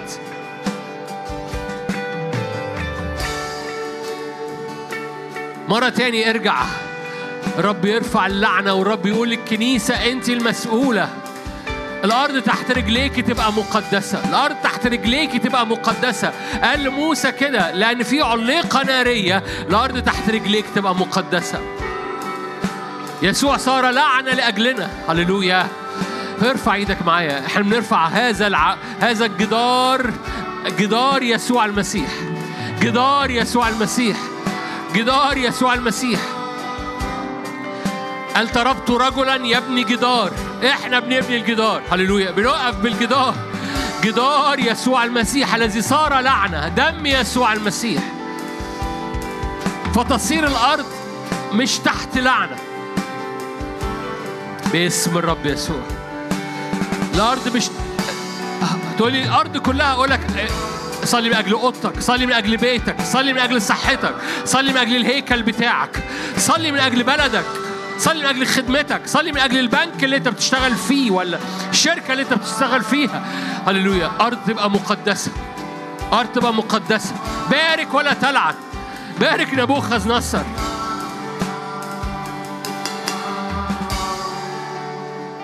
هللويا. خلي بالك في راية مرفوعة. في راية مرفوعة. مكتوب كما رفع موسى الحية المحرقة في البرية هكذا رفع ابن الإنسان. ليرفع كل لعنة. ليرفع كل لعنة. ليرفع كل لعنة. هللويا. ما أعرفش عنك. لا ثغرات في العهد. لا ثغرات في العهد. إذا ما فيش لعنة تتسرسب. أنا بصلي معاك من أجل بيتك بصلي معاك من أجل شغلك بصلي معاك من أجل أوضتك. لا لعنة. بصلي إن كل سحرة كل عيافة وعرافة لن تنجح. ليه؟ لأنه رب رفع اللعنة. رب رفع اللعنة.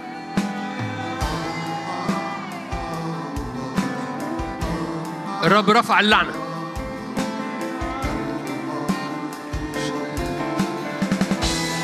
فارفع الراية بتاعت الرب. وأرجو إنك تكون هترفعها على البلد كمان. أرجو إنك تكون هترفعها على البلد كمان. صلي من أجل نفسك مش بلغي بس. ارفعها من ارفعها عن مصر. ارفعها عن مصر. ارفعها عن شغلك. ارفعها عن ظروفك. عن أولادك. ارفعها. راية الرب رفع اللعنة. هللويا. يفتدي الأرض يفتدي الأرض. يفتدي الأرض. ليس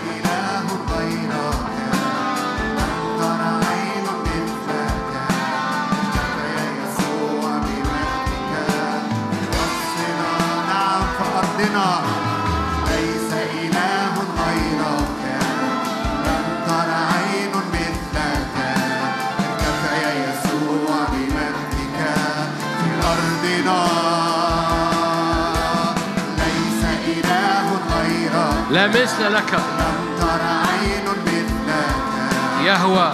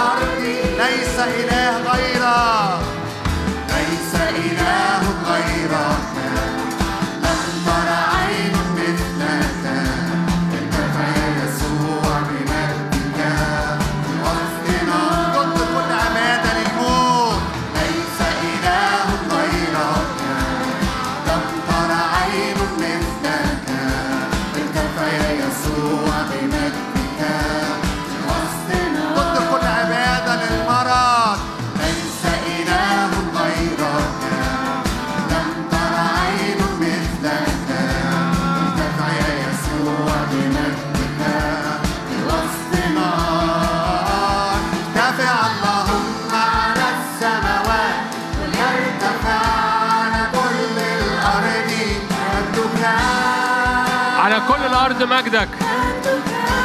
على كل الأرض مجدك صلي.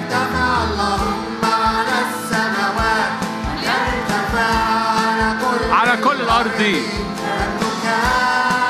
سحاب مجدك. رفع النقاب من يفصلنا؟ مجدك يلمس أرضنا. رفع النقاب افتداء من اللعنة. لنعاينا مجد الله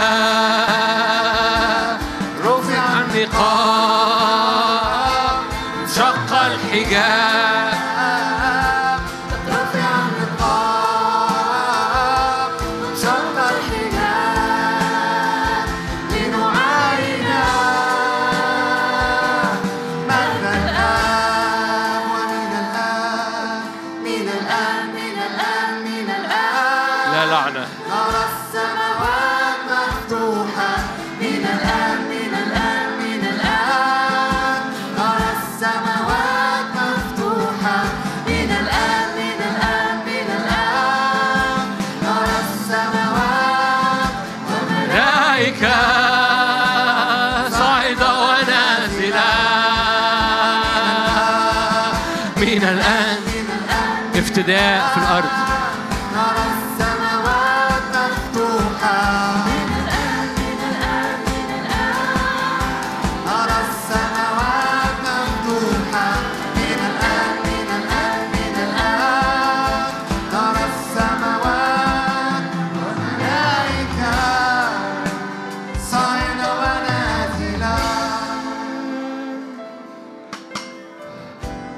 على مستوى الطبيعي يقول لك في أسباب للعنة. ده حقيقي. على المستوى الطبيعي يقول لك أصل في حاجات غلط أدت إلى اللعنة. ده حقيقي. بس الرب ما أوجدش الكنيسة في الأرض عشان تشخص وتتنبأ إن في مشكلة. الرب حط الكنيسة في الأرض علشان تفتدي ملح تحفظ من الفساد وتنور. أي لعنة في أرضك أي لعنة في بيتك. اطلب المجد يزور. المجد هيقدس المجد هيغير بس المجد يرفع اللعنة. أي لعنة في بلدنا أيا كان سببها. رب دعانا نقف عن بلدنا عن نبوخذ نصر عن تقولي بس في في آية في أيوب يقول لك ينجي غير البريء. ينجي غير البريء. لو بلدنا مش بريئة الرب ينجيها. ليه؟ لأن لقى إيدين طهرة مرفوعة. ينجي غير البريء ينجي بطهارة يديك. خد الآية دي عن عن بيتك. خدها عن ولادك. خدها عن بلدك. خدها عن خدمتك فريق خدمتك. ينجي غير البريء. ينجي غير البريء. ينجي لأن في ناس بت- بتتملي بنار تطهر. الرب لما يلاقي كنيسة بتتطهر بتتقدس وتقف عن الأرض. تقف عن الأرض. واقفين. بنطلب جمراتك تملانا.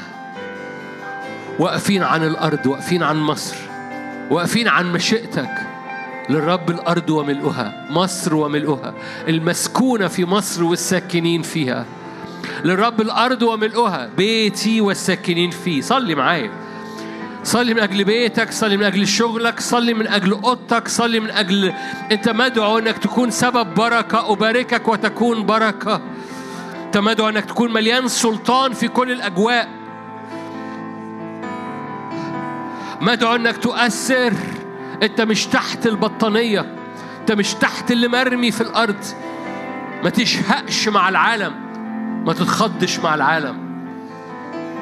وقف فوق الجبل ارفع إيدك. هللويا. من فوق الجبل قول للرب الأرض وملؤها. للرب بيتي وملؤه المسكونة والساكنين في بيتي. للرب الأرض وملؤها. افتداء لأرضي. افتداء لبلادنا. كل لعنة.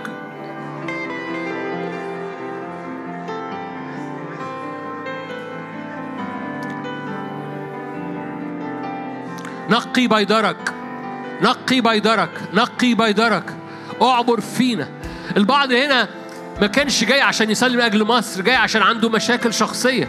خلي بالك رب ينقيك انت رب يقدسك انت رب يقدس أمورك انت وبيفتدي أمورك انت بيوقع إبليس من من على من على أجواءك انت. ف فاعرف وانت واقف قدام الرب رب يعمل كل حاجة.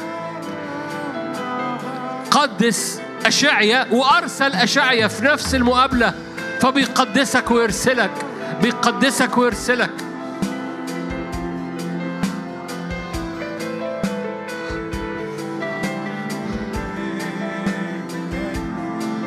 طير سرافيمك علينا إلمس عينينا إلمس فمنا إلمس إيدينا إلمس الخدمة إلمس أرض الخدمة إلمس أرض الكنيسة.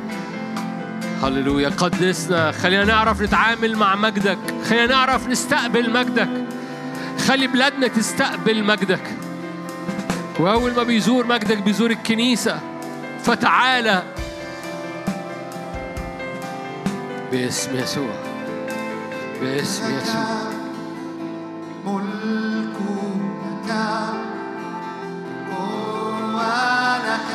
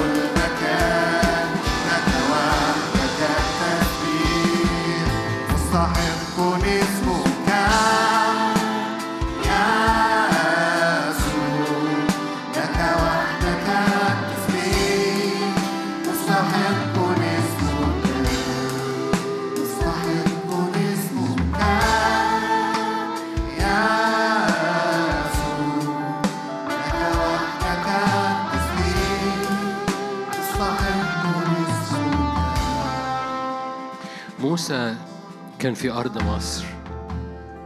عبد الرب في أرض مصر. يوسف كان في أرض مصر. عبد الرب في أرض مصر.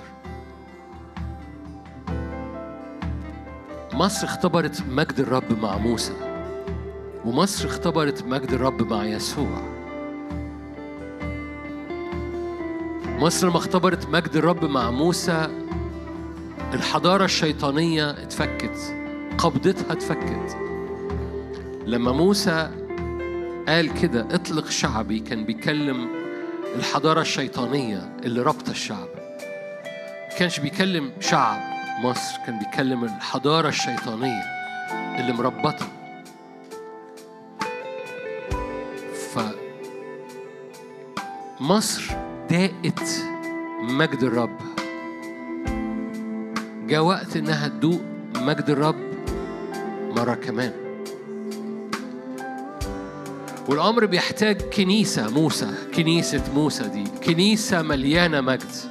كنيسة بتعرف تقف في المجد. عرف موسى طرقه.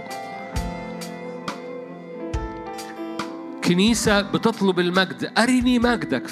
قال له مجدي اللي في الشارع حاجة تاني خالص. هخبيك في نقرة في الجب وأعبر وأنادي قدامك.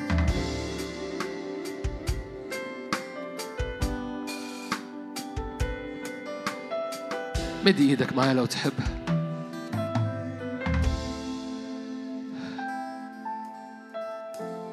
يا رب مصر تريد أن تستضيفك مرة تاني. تستضيف مجدك مرة تاني. تستضيف افتدائك وإطلاقك لشعب مصر كله من قبضة إبليس. من قبضة أي لعنة. من أبويا السماوي إحنا رافعين إيدينا ومدين إيدينا من أجل زيارة بالنعمة زيارة مجد. زيارة مجد. زي ما موسى في مصر عبدك واس- واستخدم المجد لفك حضارة شيطانية. مدين إيدينا يا رب. إبليس بيبقى عنده مؤامرة لل- للبلاد ضد البلاد وإبليس عنده مؤامرة ضد مصر. قبل ما نحارب إبليس ببساطة أنا قلت هذه الجملة عشان تدرك إحنا بنطلب زيارة المجد المجد هيحارب. بس إحنا بنطلب زيارة مجد تحارب. مؤامرة فعلا مؤامرة فعلا على مصر. مؤامرة على اقتصادها مؤامرة على البركة مؤامرة على شعبها مؤامرة على إيمانها مؤامرة على كنيستها. والكنيسة هي اللي محتاجة تقف في هذا المكان. فإحنا هو واقفين يا رب. بنقول لك ويلكم بنقول لك استضافة بنقول لك تعالى. بنقول لك بنرحب بيك تعالى بمجدك. مش عايزين حاجة خفيفة مش عايزين as usual مش عايزين مش عايزين الاجتماعات كالمعتاد. عايزين زيارة. عايزين تقل مجد يوقع أصنام مصر. عايزين تقل مجد يفضح مؤامرات إبليس. عايزين تقل مجد يقدسنا لأن بدء القضاء من بيت الرب. عايزين تقل مجد يقدسنا لأن بدء القضاء من بيت الرب. عايزين زيارة زي ما زرت مصر مصر استضافتك في في موسى مصر استضافتك في يوسف ومصر استضافتك يسوع. وانت قلت مصر تصير بركة لكل الأرض. يا رب نمد ايدينا ويقول لك استضافة تعالى استضافة تعالى بمجدك. فكل مؤامرة كل لعنة كل أمر هللويا مجدك يحارب مجدك يقدس الأرض. ولو في حد بيقول ما نستاهلش لا بتقول يقدس وينقذ غير البريء حتى غير البريء. ينقذ بسبب إن في ناس رفع أيديها بجمرات نار. بطهارة يديك. ينقذ غير البريء. ينقذ غير البريء. تنقذ مصر. ينقذ غير البريء. ينقذ بطهارة يديك.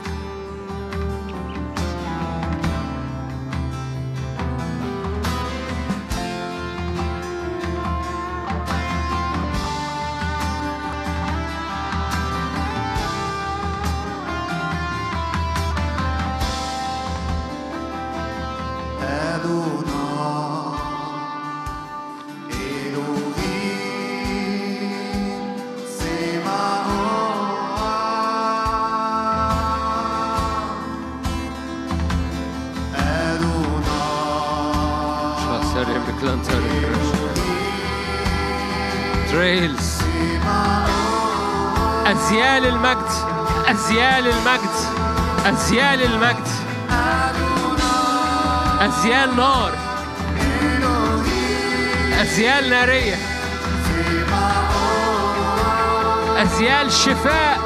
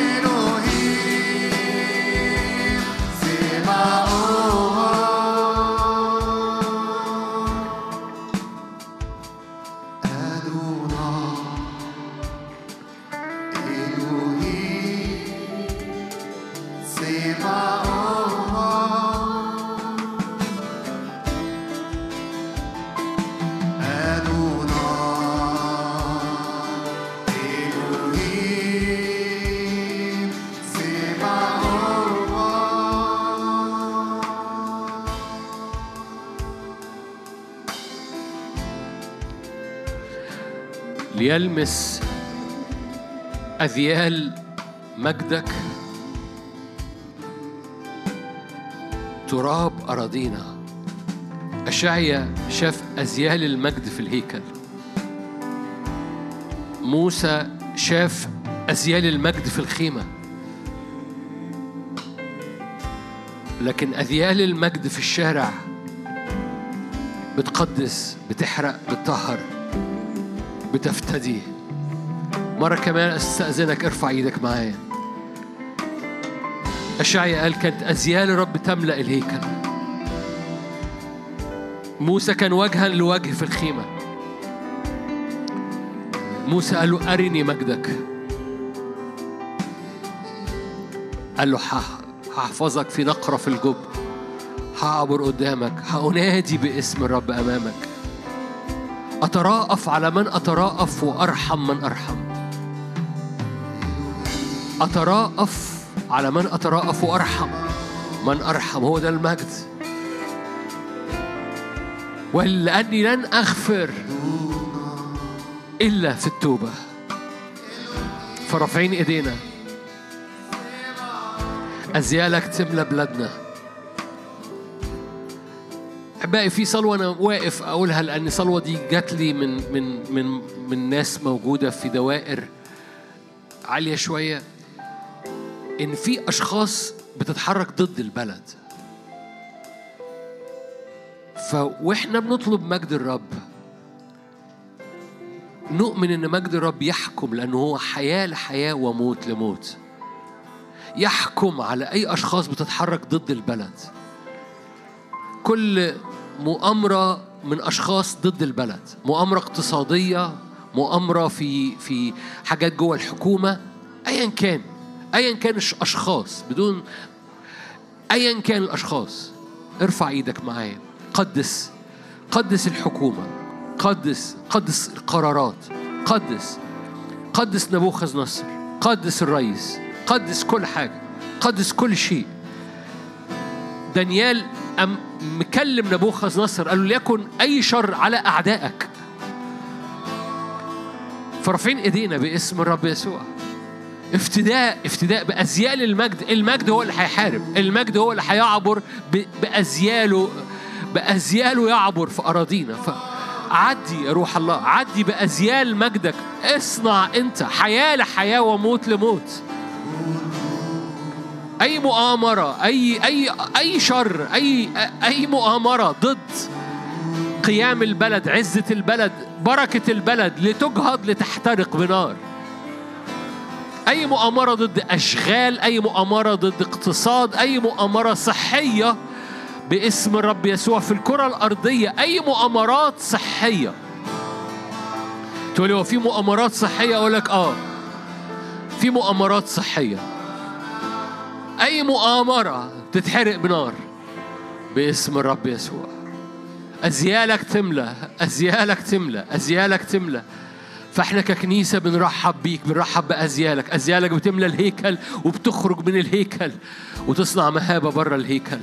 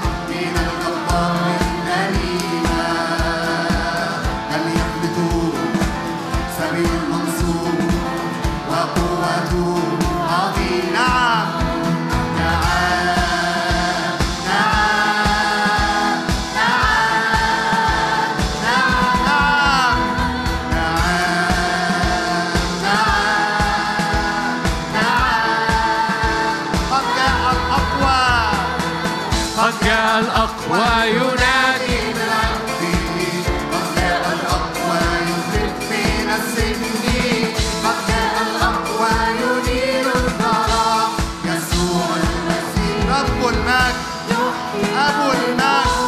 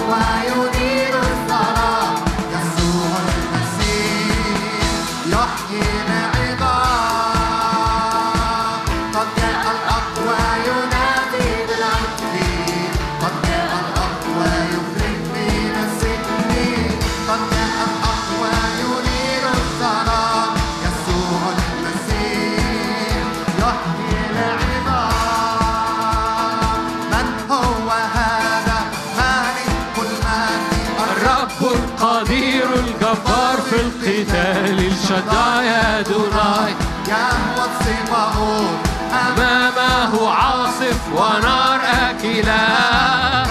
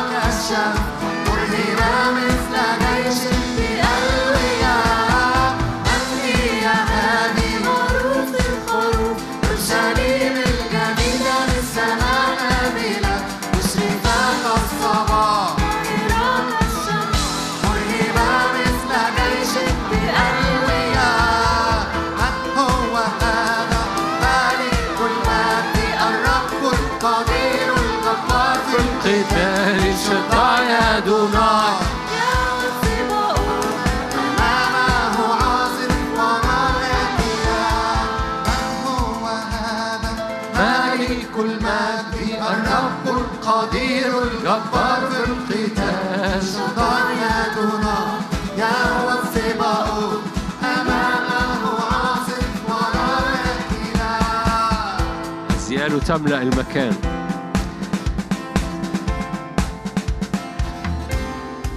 لا مسقطة ولا عقر. أي شخص موجود في القاعة أو بيشاهد وعنده مشاكل في الإنجاب لا مسقطة ولا عقر. أي شخص بيشاهد أو في البيت أو في القاعة لا مسقطة ولا عقر. على مستوى جسدي وأيضا على مستوى روحي إثمار. لو أنت تشعر أنك مش مثمر روحيا لا مسقطة ولا عقر. إعلان تاني تقوله في الروح لا انهيار. أي أمور بناها الرب. ربنا ملكوته في بلدنا لا انهيار لملكوته في بلدنا. ربنا أمور في بلدنا لا انهيار. لا انهيار روحي ولا انهيار نفسي ولا انهيار جسدي في بلادنا.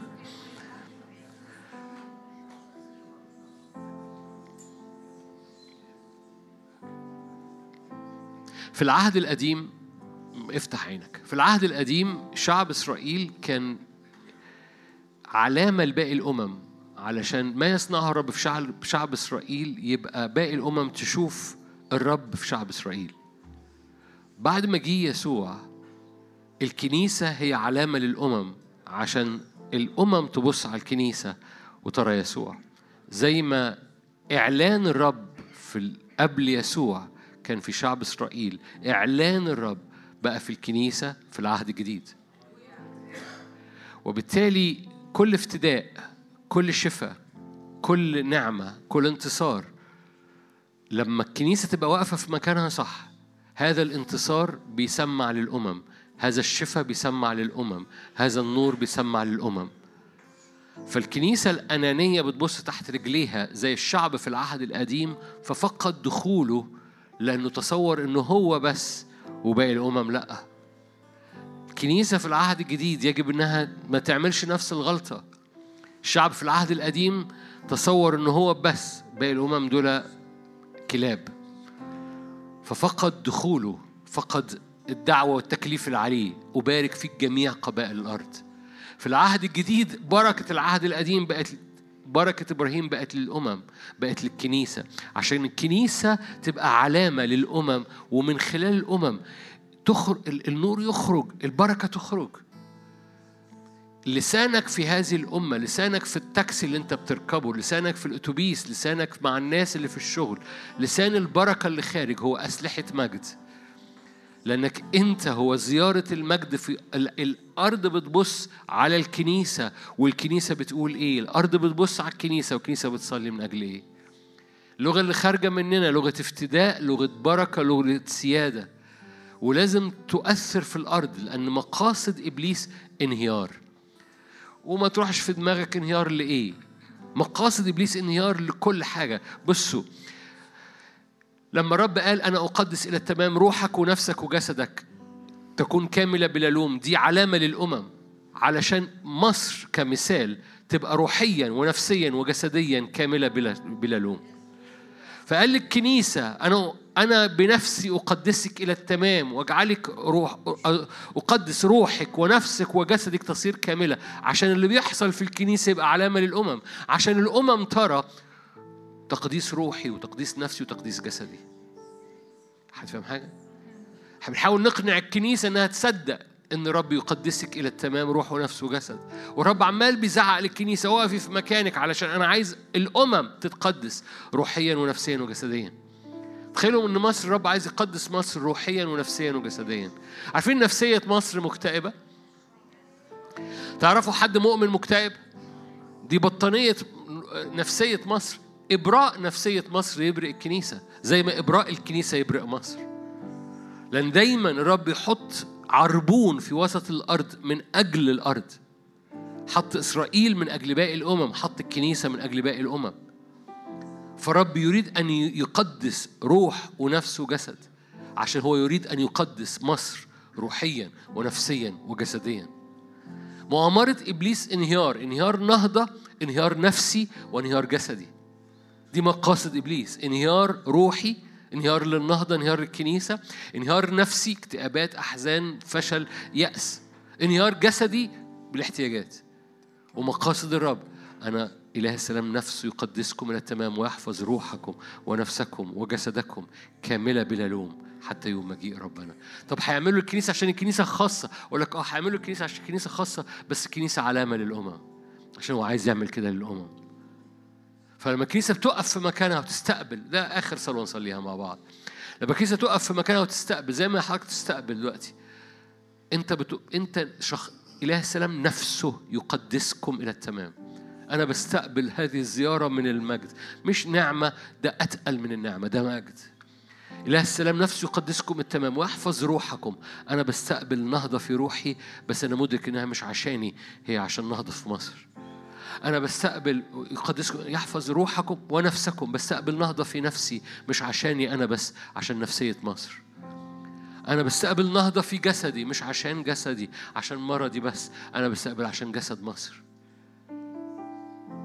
يقدسكم إلى التمام فارفع إيدك معايا. إله السلام نفسه إله السلام نفسه يقدسكم إلى التمام ويحفظ روحكم. ونفسكم وجسدكم كاملة بلا لوم. أبويا السماوي بنستقبل هذه الآية قدسنا إلى التمام وقدس بلدنا ليك. احفظ أرواحنا إلى التمام واحفظ روح ونهضة بلدنا. احفظ نفوسنا إلى التمام واحفظ نفسية بلدنا. من كل اكتئابات أحزان يأس خوف. احفظ أجسادنا إلى التمام. واحفظ جسد بلدنا من كل لعنات الأرض. رافعين رايتك رافعين رايتك رايتك على مكفؤين محبة. ورافعين الراية دي مش بس علينا لكن رافعينها في وسط أرض مصر. أنت قلت كده كن مسبح في وسط أرض مصر. وعمود عند التخوم. وتتكلم مدن كاملة في أرض مصر لغة الإيمان لغة الامتلاك. يا رب رافعين إيدينا. أنت قلت مصر تصير بركة في وسط الأرض. رافعين إيدينا من أجل هللويا زيارة زيارة روح وزيارة نفسية وزيارة جسد مصر.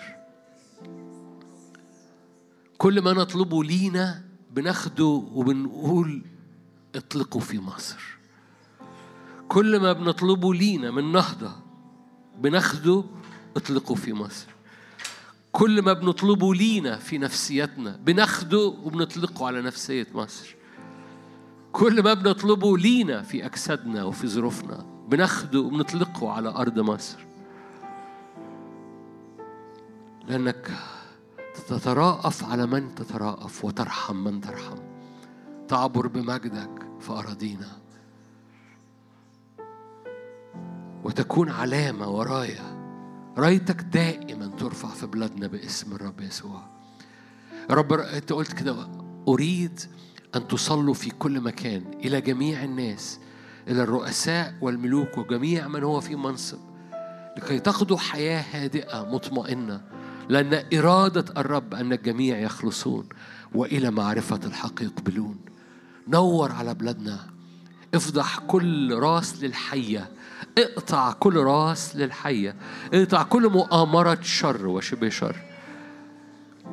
كل مقاصد انهيار روحي أو نفسي أو جسدي. بنقف ضدها باسم الرب يسوع بنقول لك يا رب زيارة مجدك على أراضينا. أنت تقدس إلى التمام وتحفظ أرواحنا وروح بلدنا. أنفسنا ونفس بلدنا أجسادنا وجسد بلدنا. إلى التمام في اسم الرب يسوع. بس أنا رافع إيدي من أجل كل واحد واحدة في- موجود في القاعه أو بيشاهد باسم الرب يسوع. مسحة الأمة مسحة حضور مجدك اللي بيغطي كنيستك من أجل أمة. مسحة مجد من أجل أمة. لتزور أوضنا لتزور اختباراتنا. اختبارات جديدة في قدس الأقداس اختبارات جديدة في جمرات النار في الوقائد الأبدية. اختبارات جديدة في التمشية على حجارة النار. السكنة في وقائد أبدية. اختبارات جديدة في وجه الملك بنور وجه الملك حياة. الملك ببهائه عيناك تبصران. اختبارات جديدة في الأوضة. عطش لمجد مختلف. عطش لما لم تراه عينينا من قبل. ما لم تسمع به أذنا من قبل. ما لم يخطر على بالنا في الأوضة. تعلن لنا بالروح باسم الرب يسوع. اختبارات جديدة في وقائدك الأبدية. في اسم يسوع. أؤمن بشفاء لأي أذان وأي وجع في الوجه على الناحية اليمين. أي لطشة آه، عصب على الجهة اليمين مؤثرة على الودان مؤثرة على الحركة إن كان في البيت أو في القاعة شفاء باسم الرب يسوع. أؤمن بشفاء لأجساد في اسم الرب يسوع. إن كان آه، إن كان آلام أعصاب بصورة خاصة آلام الأعصاب شفاء. أي نيورولوجيا يعني آلام في العصب شفاء باسم الرب يسوع ليرتفع من على جسدك على حساب جلدات يسوع الآن. باسم الرب يسوع. أي ناس واقفة من أجل ولادها؟ أي ناس واقفة من أجل موارثها؟ أي ناس واقفة من أجل بيتها؟ في اسم الرب يسوع. قدس بيوتنا. قدس كل خلينا كلنا نرفع إيدينا. قدس بيوتنا. قدس أرض بيوتنا. قدس أرض أبنائنا. قدس أرض بيوتنا. في اسم الرب ولو أنت شاب أو شابة قول قدس أهلي لمجدك. سلام سلام سلام. للقريب والبعيد يقول الرب. آمين آمين آمين. محبة الله الآب نعمة ربنا يسوع شركة وعطية الروح القدس تكون معكم تدوم فيكم من الآن والأبد. آمين.